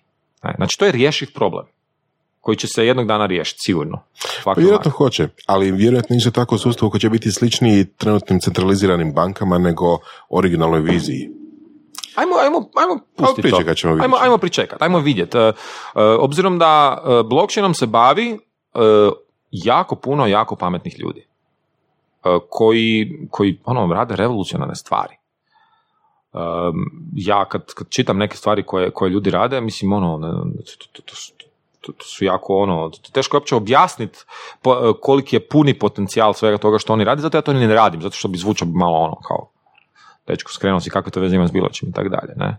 Ali ono, mi u community koji, koji pratimo te sve stvari smo dosta ono, nahajpani oko, oko budućnosti svega toga. I da, blockchain ima velikih problema um, sa ono širenjem u mainstream. Prvi problem je um, usability. Prvi problem je taj što ti da bi platio negdje s kriptovalutama moraš se izmučiti. I tu postoje firme kao što je naša koje rade na tome da ti sad možeš otići u Svenki i popiti cugu i platiti kriptom i ne uznojiti se. Prva reakcija koju mi dobijemo um, uh, kad, kad uvodim negdje taj POS Mhm. uh, Pejsekov uh, je dočekaju me konobari uh, koji mi gledaju koji će mi glavu otkinuti. Ne. Šta sad to nama treba u životu? Ja to njima sve pokažem i onda dobijem reakciju i sve pa ovo je jednostavno. Svaki put ista priča. Dobro. No? Uh, ne kažu oni to, ali znaš ono koliko toliko mis- ne, i ne, ne odreagiraju svi tako, ali neki su, nekima sam na faci vidio, Isuse mili Bože, eto onog što nam ga je šef slash šefica posla ovaj, da nam zakomplicira život. Ne? I onda sjednem, i onda ja to pokažem i onda bude ono kao cool, ovo je trivialno. Da, Ok. u, zato smo napravili tu aplikaciju. Ti si mogao primat e, prije plaćanje kriptovalutama i bez Payseka. Otvoriš si svoj wallet, e, pa dođe čovjek pa plati, pa onda ti to pretvoriš, pa računovođe objasniš i tako dalje. Mi smo to fino sve preuzeli na sebe. Ne? I napravili da ta usluga bude jednostavna. Mislim, da mi dođe e, onda neki konobar i kaže, gle, ovo je užasno komplicirano, onda smo mi failali sa tom uslugom. Mhm. Zato što ideja usluge je bila da bude trivialno za korištenje. Ne? I onda smo to napravili da bude trivialno za korištenje. Znači, prvi problem koji kripto ima je usability. radimo na tome, e, ne samo mi kao Electrocoin, nego ono hrpa malih tih firmi ovaj, po cijelom svijetu. Drugi problem koji ima je taj e, broj transakcija koje mreža može procesirati. Tu isto postoji hrpa jako pametnih ljudi koji rade na tome i koji, koji imaju sredstva za to. Znači, jedina dobra stvar koja je, koja je proizašla iz cijelog tog ICO hajpa 2017-18 je ta da su ljudi koji se bave s blockchainom uh, zaradili hrpu para. Ok, dosta spekulanata je zaradilo novce, super, ok, whatever, ali hrpa projekata je zaradila hrpu para, je dobila hrpu para kroz ICO i ti ljudi fakat rješavaju neke teške probleme.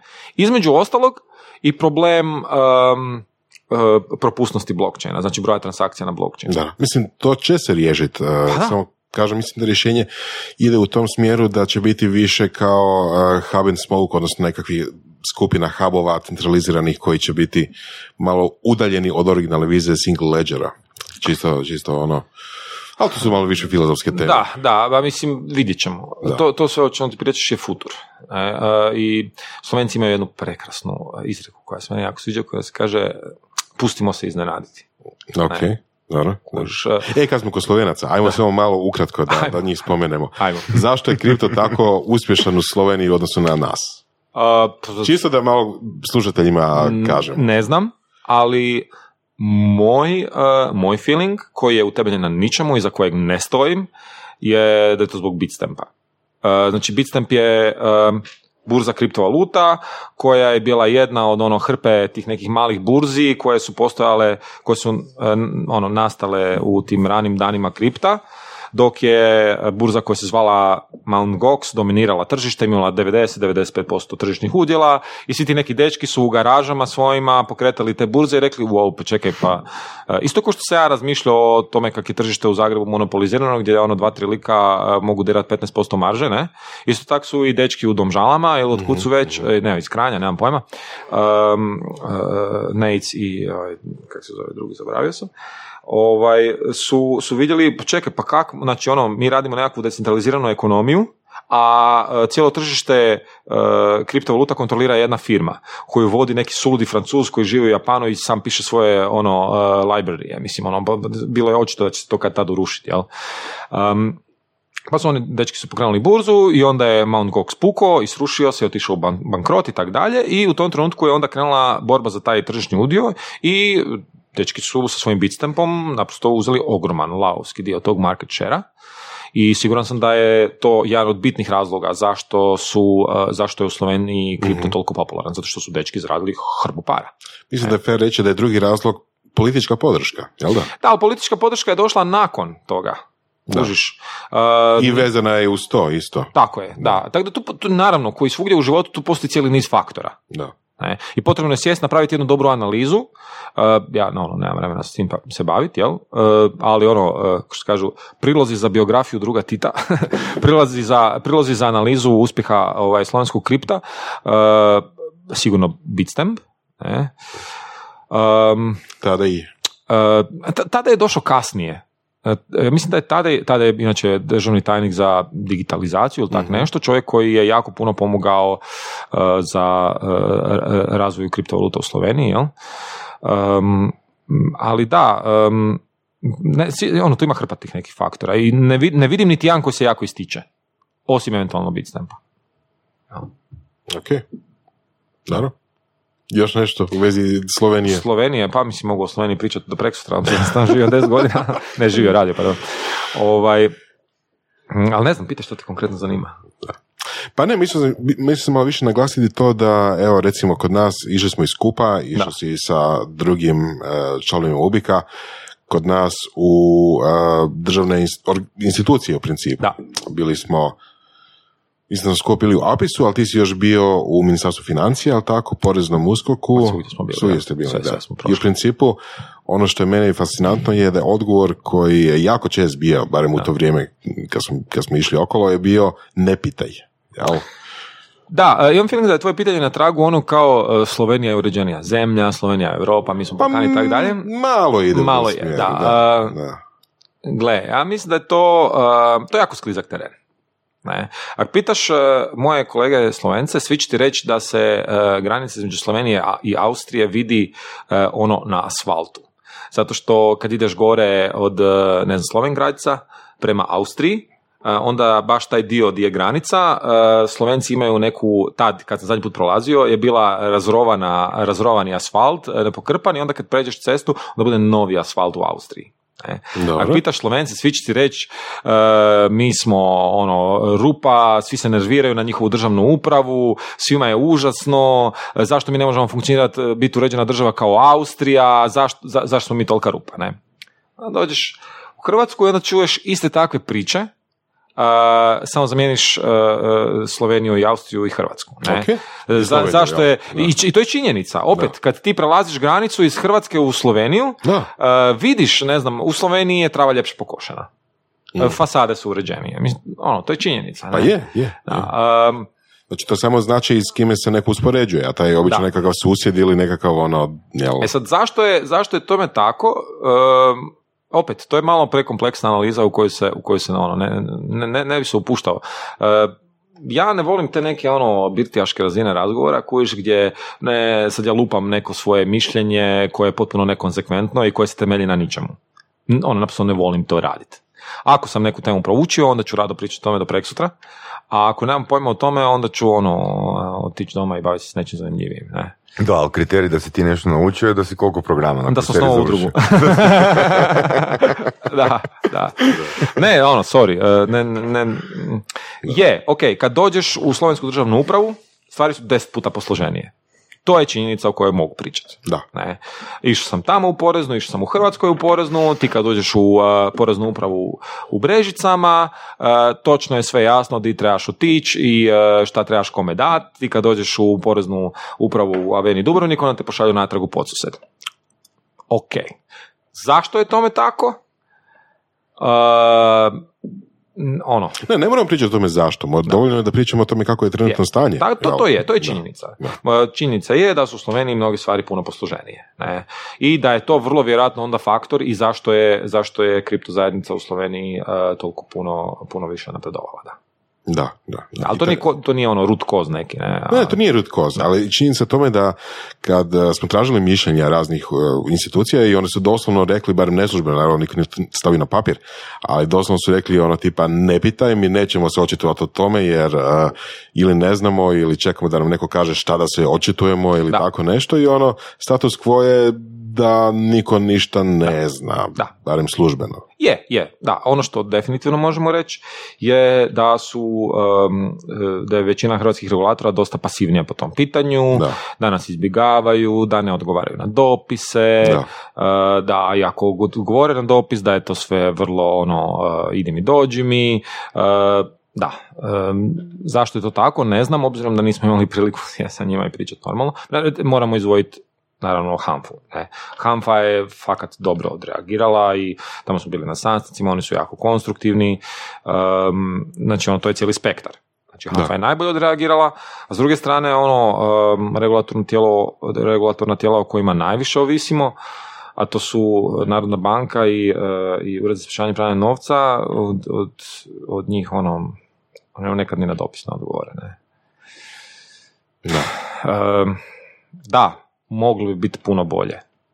Uh, zašto oni tako reagiraju, ne znam. Mislim, svaka priča ima dvije strane.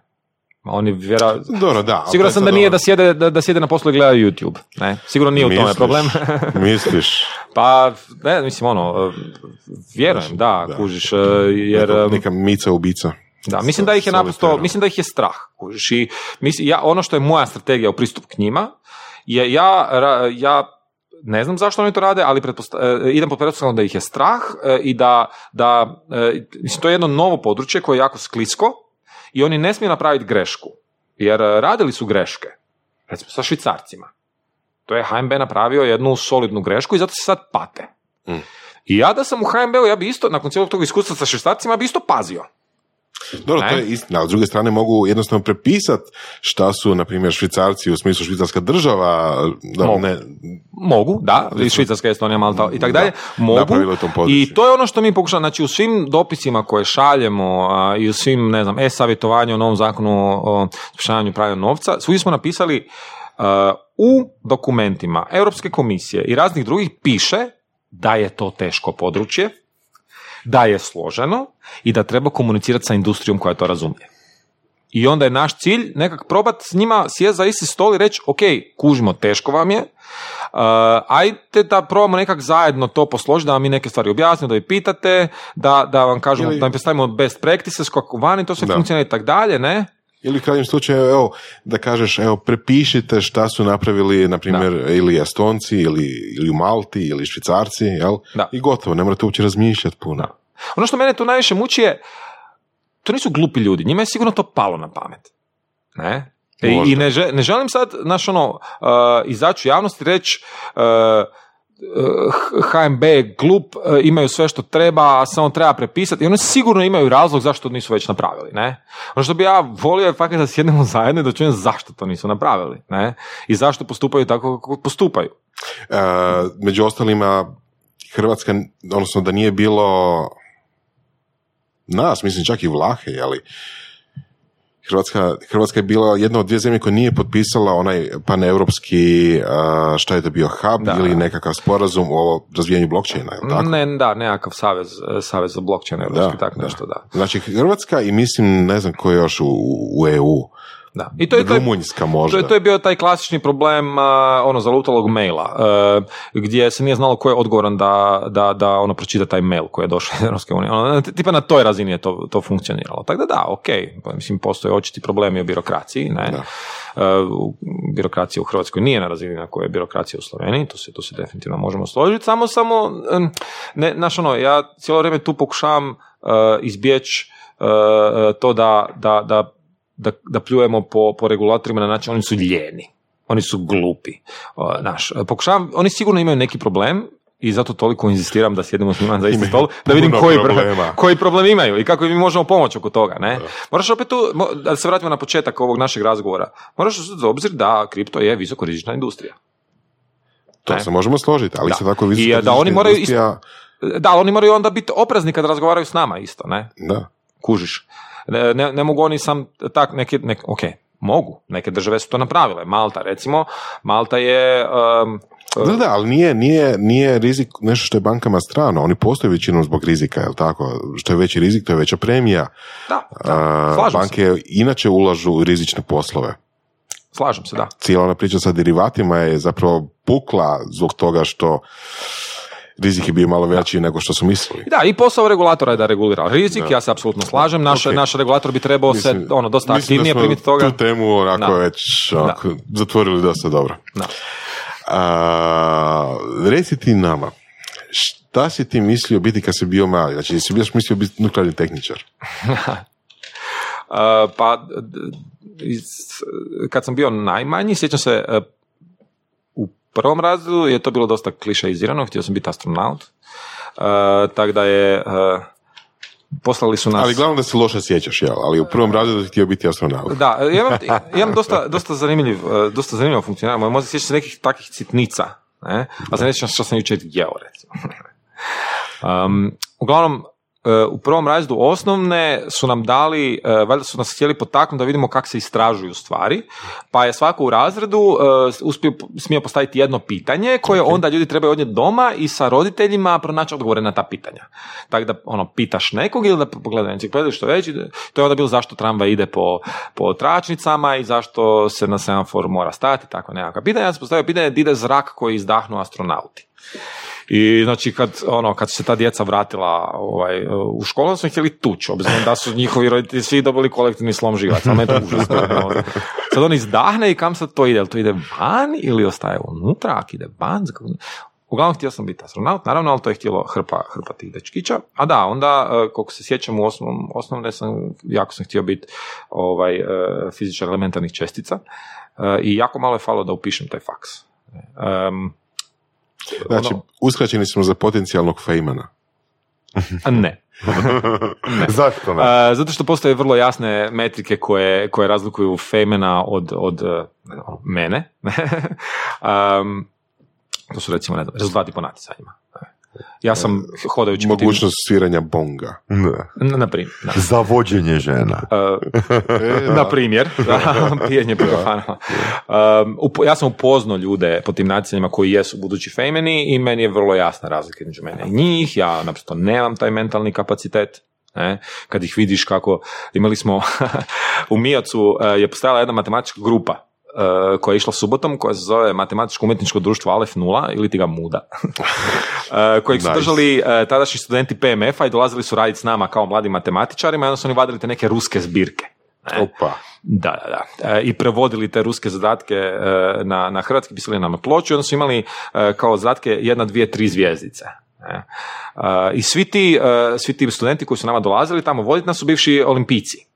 Ne, I onda bi oni kao dali bi nam jedan zadatak sa jednom zvjezdicom, sa dvije zvjezdice, sa tri zvjezdice. I onda bi se mi mučili, on tipa 4-5 sati, mi smo cijelu subotu bili tamo rješavali te matematičke zadatke.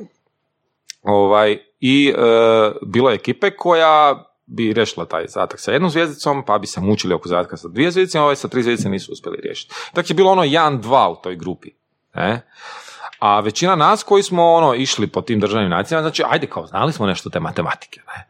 Mi smo baš bili potpuni luzeri. E, sad ja ne znam je li to bila e, odgojna metoda e, ili šta, ali onda ovi mat- e, studenti koji su nas vodili su nam onda pa kak ne mreš, pa ne mreš riješiti jednu zvijezdicu, pa jesi ti normalno, pa šta je tebi, pa dobro evo ti pola zvijezdice. Uglavnom na kraju smo mi završili na laticama, pa pola zvijezdice, pa četvrtina zvijezdice, pa jedna latica, jel? I ok, te zadatke od latice sam ja ovaj, roko i to su bili ti zadaci recimo na razini državnog, državnog naticanja, ne? Ovim studentima koji su vodili to je bilo prilično dosadno. Kak, znaš, idemo nešto kompliciranje, konkretnije. I tamo sam ja vidio ljude koji naprosto imaju toliki mozak da je to na- nešto nevjerojatatno. Ne? Uh, I to su ti budući fejmeni. Vidio si mozak kroz glavu. Da, doslovno. Ono, vi- vidiš ga kako, uh, kako, da on razmišlja na drugi način. Da on vidi stvari koje ja ne vidim. Ne? Uh, I to su, to su genijalci. To, to, to, to su ljudi koji... Dobro, što ti je najvažnije u životu? Što je meni najvažnije. Da, tebi osobno, da. A, sreća. al, al Ali na fakat. koji, na, na koji način? Na koji način? Sreća na koji način? Um, is, ono, ispunjenost, mir i e, nešto povišena razina dopamina. To, mislim, to, to je nekak, ono, e, na, na toj nekoj, na, na hardverskom levelu je to sreća u principu. Znači, odsustvo e, negativnih osjećaja, Znači da me nije strah, da nisam anksiozan, da, da, da nisam tužan, da nisam ne znam kakav, ne. Znači, to je taj nekakav mir ne. E, i smirenost. Znači, u budizmu, budizam, budizam se fokusira samo na to. Nedostatak patnje. Ne? I za, za budiste je cilj u životu samo nemat patnju, ne, pa, ne patit. Ne? I mi nama u zapadnom svijetu uh, nekak taj ono konzumerizam i mass medije nam guraju tu priču o kao se moraš biti moraš biti pozitivno sretan. E, moraš stvarno osjećati sreću i naravno, obzirom sam odrasao tu, onda ja, moj mindset od mene traži da imam određenu količinu uh, i ono, tog pozitivnog osjećaja koji je actually onda dopamin. Znači za mene je sreća nemat stresore i, bit, i imat, imat ono, osjećati se malo iznad nule, ne malo, što više iznad nule, jel? Što je onda u kontradikciji sa tim spomenutim budističkim učenjem koje kaže da je uzrok patnje upravo, upravo ta želja da budeš iznad nule, ne? što, je, što, je, što je kontradikcija, ali eto, naravno, život se sastoji toga da pokušavamo nemoguće, jel? Tako da onda pokušavam s jedne strane se otvoriti prema, prema emocijama, zato što a, imao sam kroz godine, a, ono, ne znam, problema i sa, ne znam, sa strahom, sa anksioznošću, ovo, ono, pa sam onda dosta radio na tome da, da to eliminiram. Uzmeš knjigu pa čitaš što terapiju, nemam pojma. Ono što se pokazalo je da onda kako smanjuješ tu uh, otvorenost prema negativnim emocijama, ti se smanjuje i uh, otvorenost prema pozitivnim emocijama. Hmm, zanimljivo. Ne? Možeš malo više o tome. A nije li to kao ono opće poznata stvar? Um, tipa da ako imaš uh, težak prekid i radiš na tome da se prestaneš osjećati uh, uh, ono uh, heartbroken i uh, u potpunosti uništeno i ako radiš na tome kvalitetno da onda automatski i uh, gubiš određeni dio uh, kapaciteta za, uh, za ono zaljubljivanje. Kako to znaš? Uh, pa to je dojam koji sam ja stekao pričajući s ljudima koji znaju nešto o tome, to nije nešto iz čega ja stojim, Zanimljivo. Moguće da sam lupio sad. Znači, ja se nisam, nisam osnovao udrugu iz psihoterapije. Tako da ne mogu, znaš, o- moguće je da se ovo što sam sad rekao, da je potpuni, eh, potpuni? Promjena, promjena fokusa. Brza promjena fokusa.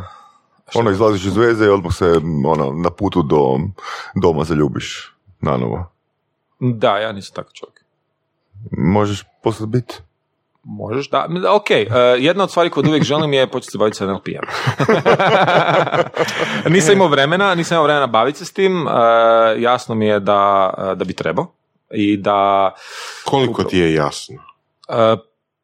poprilično. Ok, sam pitam. E, Poprilično mi je jasno, obzirom da, ako sam dobro razumio, NLP se bavi upravo tim stvarima. Ne?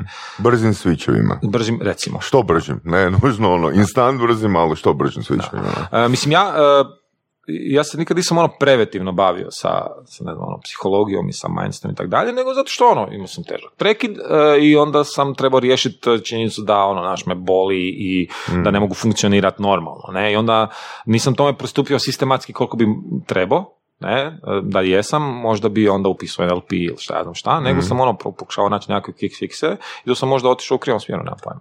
Znaš, je, bilo bi super da nam se Nikola pridruži Voraše iz razloga jer ono, evo, u zadnjih 50 godina nikakva udruga nije napravljena.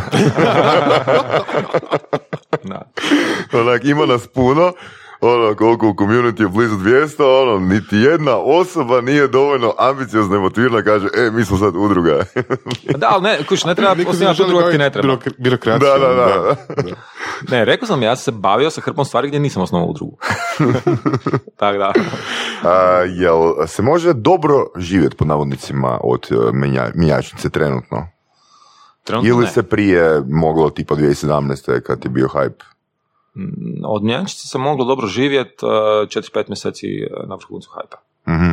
Znači, mi smo gubili pare do početka hype. Mislim, ono, bili smo samo partneri ja u Mhm. principu. Ne? I oni i ja smo imali svoj posao, nam je to bio hobi. Mhm, mhm. Tako da ono 14. 15. 16. Nismo, ono, nije to bilo ni za plaću. Ne? Kroz 17 su se situacija promijenila. Je onda bilo još zaposlenika? Ili još uvijek je? Kroz 17 smo počeli zapošljavati. Ili možda krajem 16. Mhm. Treba bi točno pogledati, ne sjećam se. Um, I kroz 17. naravno kroz hype smo onda zaposlili najviše ljudi. Jel? I e, kak je taj hype umirao, kako smo došli na tu jednu drugu razinu. Jel? Mi smo onda kroz te sve promete koje smo imali kroz 17. i početak 18. smo mi ono, zaradili neke novce, ne? Mhm. I mi te novce sad u principu trošimo. To će se jako lijepo vidjeti iz našeg financijskog izvještaja kojeg pripremamo upravo danas, jel? Mislim, koje- kojeg treba predati do danas.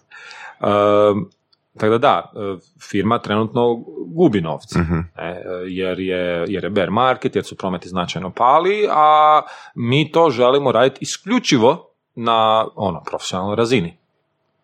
Za nas nema povratka na, na to da će se to raditi opet e, U garaži. u garaži, da. E, mi smo sad dosegli neku razinu profesionalnosti i to je razina na kojoj želimo funkcionirati. Ja duboko vjerujem, zato smo još uvijek u tom poslu, a nismo zatvorili firmu, e, da mi to možemo napraviti i radimo prema tome. Mhm. I mislim, kad kažem firma gubi pare, govorimo o 2018. Mhm. 2019. su e, stvari možda čak i malo drugačije. Jel? Naravno, malo, malo je raste cijena. Da, ma ne samo da raste cijena, nego smo mi ono, e, promijenili neke stvari u firmi. ne. Aha. Da li možeš nešto konkretno reći o tome? Uh, pa, mislim, um, ne bi previše pričao o tome, ali recimo Paysec je jedna od stvari. Znači, razvili ste nove proizvode. Razvili smo novi proizvod, da. Da. Um, Paysec kao plaćanje u sekundi. Je to znači to ili ne? wow. Ne? Jel je? Konačno imam odgovor na to što znači Paysec, a da nije Pajcek. Mislim da je to počelo kao Pejsek. pajice. Počelo je kao Pajcek, da. da. Jel je ili nije? Uh, ne, Pokušaj, ne? ne, ne, ne, Pajcek, to je znači, uh, doslovno je, uh, kad smo pričali u firmi kao kako ćemo nazvat proizvod, Mhm. onda jedan kolega je došao na ideju kao pajcek, pajcek, ali možemo staviti pejsek. Ne, pa kao Ameri će Cool. mislit, stranci će mislit da je nešto pay nešto, a ovi naši će zna di je fora, ne. Pa smo se onda odlučili na to, ali ovo pejsek, e, piše sa C, P-A-Y-C-E-K. Pa, ono, Da. homo, ako, ako je, ono, fonološki se ne čuje, na, razlika. Da. Da, da. Ali znaš kaj me zanima, ako smiješ reći tu informaciju, a, taj Paysec, koliko je tu transakcija a, a, tijekom dana? Kad, kad je krenula uopće ta usluga? Ta Trenutno? u- udruga je krenula Usluga, uh, usluga. u 12. Usluga. Freudian slip. Da. Uh, ta usluga je krenula u 12. mjesecu prošle godine, Ok. ali polako, zato što mi smo tu uslugu razvili sami. Jel? Mhm. Uh, tako da kroz 12. mjesec e, bila je akcija doniranja, e, doniranja sredstava bolnici u Klajčevoj, gdje smo skupljali za jedan uređaj, ne znam, 85.000 kuna i na kraju smo skupili e, tipa preko 100.000 kuna. E, pola od toga je skupljeno kroz kriptovalute koristeći e, Paysec. Jel? I, e, I tad smo dobili jako puno feedbacka, pa smo onda još par mjeseci popravljali stvari i onda smo krenuli aktivnije, mislim, u trećem mjesecu. Mhm. Marketati izašli u novine, počeli aktivno skupljati klijente, jel? Tako da je to ono relativno nova usluga u biti. Mislim, dugo mi to razvijamo i relativno rano smo krenuli u testnu produkciju, ali smo zadnjih, recimo, mjesec i pol e, aktivno to marketamo, jel? Tako da još uvijek nema puno klijenata i nema tu... A što znači aktivno marketat to? Pa znači da smo počeli to spominjati u intervjuima. Recimo, E, znači da smo počeli ono tražiti klijente e, koji, koji žele to. Naime, nama je dosta, e, dosta klijenata je nama pristupalo i pitalo još od 16. 2016. e, jel nam može pomoći da sredimo plaćanje kriptovalutama. I mi smo onda ono, počeli razmišljati o tome i tako dalje. Um, I nepune tri godine kasnije. Imamo proizvod, da. Da. Uh, pa dobro, mislim, to, to je proizvod koji treba, uh, koji košta, koji treba razviti. Jel? Tako da Jasno, nam trebala nam je ta 2017. 2018. da zaradimo novce da se možemo na tom, tome posvetiti. Jel? Tako da ono sad, uh, što smo radili prvi mjesec dana, počeli, išli kroz listu ljudi koji su nam se sve javili da žele, pa rekli, evo sad možeš probati, zato što znamo da su oni entuzijastični i da oni neće poluditi tak nešto pukne. Ne, Jer imali smo situacije, recimo, e, jedna kolegica je testirala, e, poslala je premalo, e, i počela dobivati mail u sekundi. Ono, ima takvih bagova koji su, koji su neugodni. Jel? Tako da mi smo e, onda u trećem mjesecu smo odlučili da smo spremni i da je to sad na razini gdje niko neće do, početi dobivati ono mail u sekundi ako nešto krivo ukuca. Jel? Um, i, ono, to, to znači aktivno marketing. Mhm. Ni- Nismo još ono platili. Da li imate sales odjel pod navodnicima? E, ne. Da li imate nekakve marketinški strategije? E, to sad razvijamo. Ok. Znači sad radimo na tome. Kad je e, mjenjačnica krenula, Da. koliko ste vi imali proviziju? 13 ili 14%?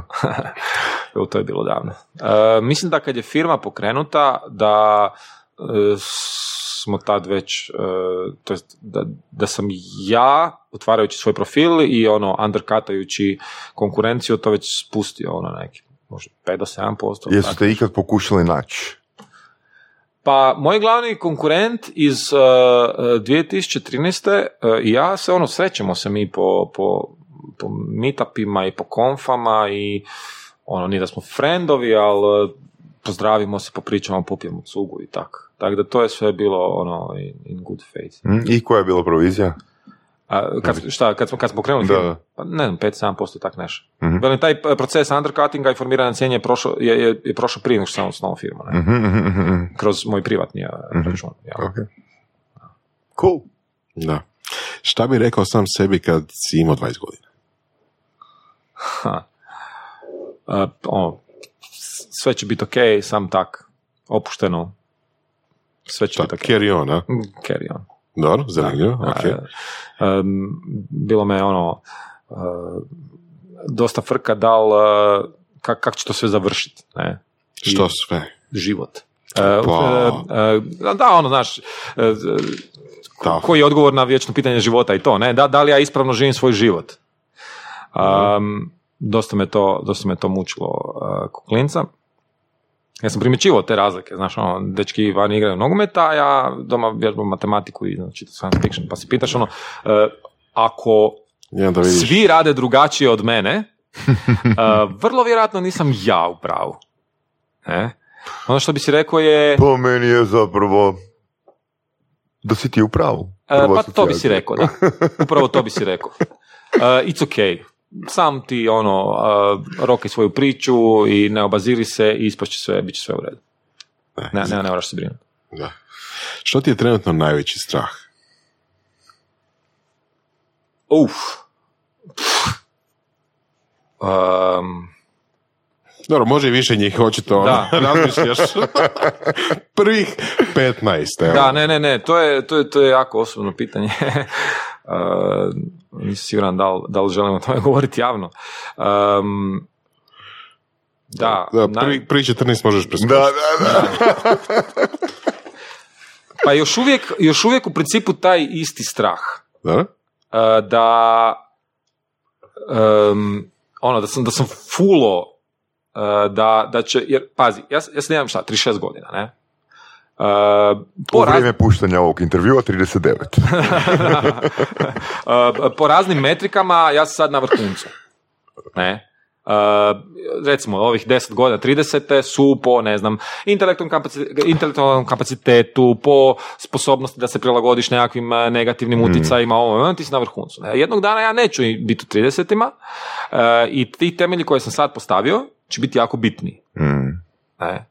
Tako da jedna od mojih osnovnih metrika u životu kad donosim odluku je e, šta će mi reći ja e, sa 60 godina. Da li bi ja sa 60 godina postupio isto ovako imajući ovo znanje? A možda isto što si sam rekao, rekao se i prije 20. Ono, sam se pusti, sve će biti dobro. I trud, on tak se trudni funkcionira, da. Koji te film rasplakao? Notting Hill. Nice. Da, mislim, ono, to je čisto, čisto random, ne, e, to, je- to je bilo fakat davno kad se to gledao, ali da, to mi je prva, to mi je prva reakcija. E, to je ono, um, romantični ljubić, da. Imao sam tu neku fazu kad, kad sam, inače ja jako ful rijetko plaćem, ne, i to je bilo ono, nekakva špica puberteta. Ne moraš se opravdavati, it's okay. Ne, hoću objasniti uh, zašto, zašto tipa u zadnjih deset godina ne znam da li je bilo, uh, da li je bilo situacija kad sam se rasplakao na film, pokušavam se sjetiti. Je bio jedan hrvatski film gdje je bila scena samoubojstva. Ono, to, to, to, me, to me full taklo. Uh, ono, jer da, to, bi- bilo je, bilo je nekih epizoda u životu gdje, gdje sam a, sa nekim ljudima prolazio kroz takve nekakve stvari i to me, to me ono, To zapravo odgovara na moje drugo pitanje, koliko filmova si gledao, je li, od Notting Hilla, ali očito jesi gledao. Ja obožavam gledati filmove. Tipa, Motovom film festival je e, ono, moja meka. Ja tamo idem na godišnje Nice. Nice.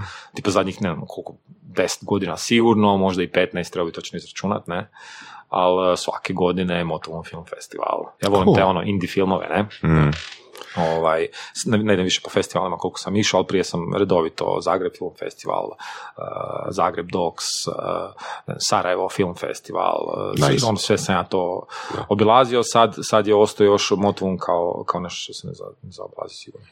I daj nam, molim te, reci još Nikola, što si nikako ne bi oprostio, ono, sa 70 godina da nisi napravio? Ili da nisi isprobao? Um, otišao iz nuklearke. To je, uh, nuklearka je dio mojeg identiteta. Uh, obzirom da pričao sam to sa, sa osim razredom osnovne, ne? To je ono što sam htio cijeli život. Uh, meni se ostvarila životna želja. Koliko ljudi može reći da živi život kakav je htio, ne? U osmom razredu. U osmom razredu. Ali dobro, e, i, ono, i kasnije sam ja to htio, kužiš. I kad sam Mm, upisivao faks, jasno, htio sam upisati fiziku, pa nisam iz određenih razloga i tako dalje, ne. E, tako da je bilo dosta teško um, prihvatiti da, da, znaš, ono, da, da se, da se mijenjaš. Mislim, promjena je zeznuta stvar. Ne? Uh, I uh, ja sam uh, ozbiljno razmišljao o tome, znaš, ono, ko sam ja, da li su moguće nekakve promjene. Ja sebe nikad nisam doživljavao kao poduzetnika. Ne? I uh, ja sam uvijek bio lik koji ima stabilan posao i karijeru uh, i ima sa strane onda tisuću stvari s kojima se bavi i jedno od njih je i kripto. Ne? Mhm. I ja sam onda, znači, pro- ja promijenio sam ko, za sebe, ko sam ja, e, tim odlaskom i postao sam lik koji je sad nekakav, valjda, ono, poduzetnik, kužiš.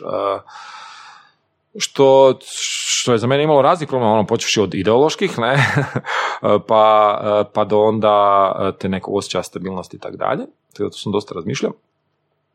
I mislim da je to bila dobra, uh, da je to bila dobra odluka. Uh, jako mi se sviđa jedan strip koji sam vidio pred par godina. Život, čovjek živi ono, ne znam, sedam života. Mm. Imaš svoj prvi život u, ne znam, ono, do početka faksa, ne? Uh, imaš svoj drugi život, ne znam, kroz faks i početak rada i tako dalje. Uh, onda treći u tri- u 30 i tako dalje. I o- ta nuklearka je za mene bila jedan, jedan od tih ono, uh, jedan od tih života koji je očito um, ono mora završiti, ne. Uh, u tom trenutku to nije bilo jasno. Da li je to zbilja tako. Mhm. I uh, jako mi je drago da se to prihvatio i odlučio napraviti taj rez i ići dalje. Right. Izvrsno. Odlično. Pa mogli bismo reći za kraj ovog podcasta da nije baš da si u otporu prema podcastanju, na? Ne, meni, je, meni je ovo bio ogroman izlazak iz komfort zone. I siguran sam da će mi biti žao zbog nekih stvari koje sam rekao. Ali gle, u 71. godini ja, ti si bilo žao da nisi došao na podcast. Da, zato sam ovdje. Hvala ti na gostovanje. Nikola. Hvala vam što ste me pozvali i što ste imali strpljenja. Puno hvala. Slušali ste podcast Surove strasti. Ako vam se sviđa, lajkajte. Ako se slažete s gostom, komentirajte. Ili ako se ne slažete, Ako imate pitanja za ovog ili druge goste, pišite nam u komentarima. šarite nas prijateljima sa sljedećim interesima i čujemo se u sljedećoj epizodi.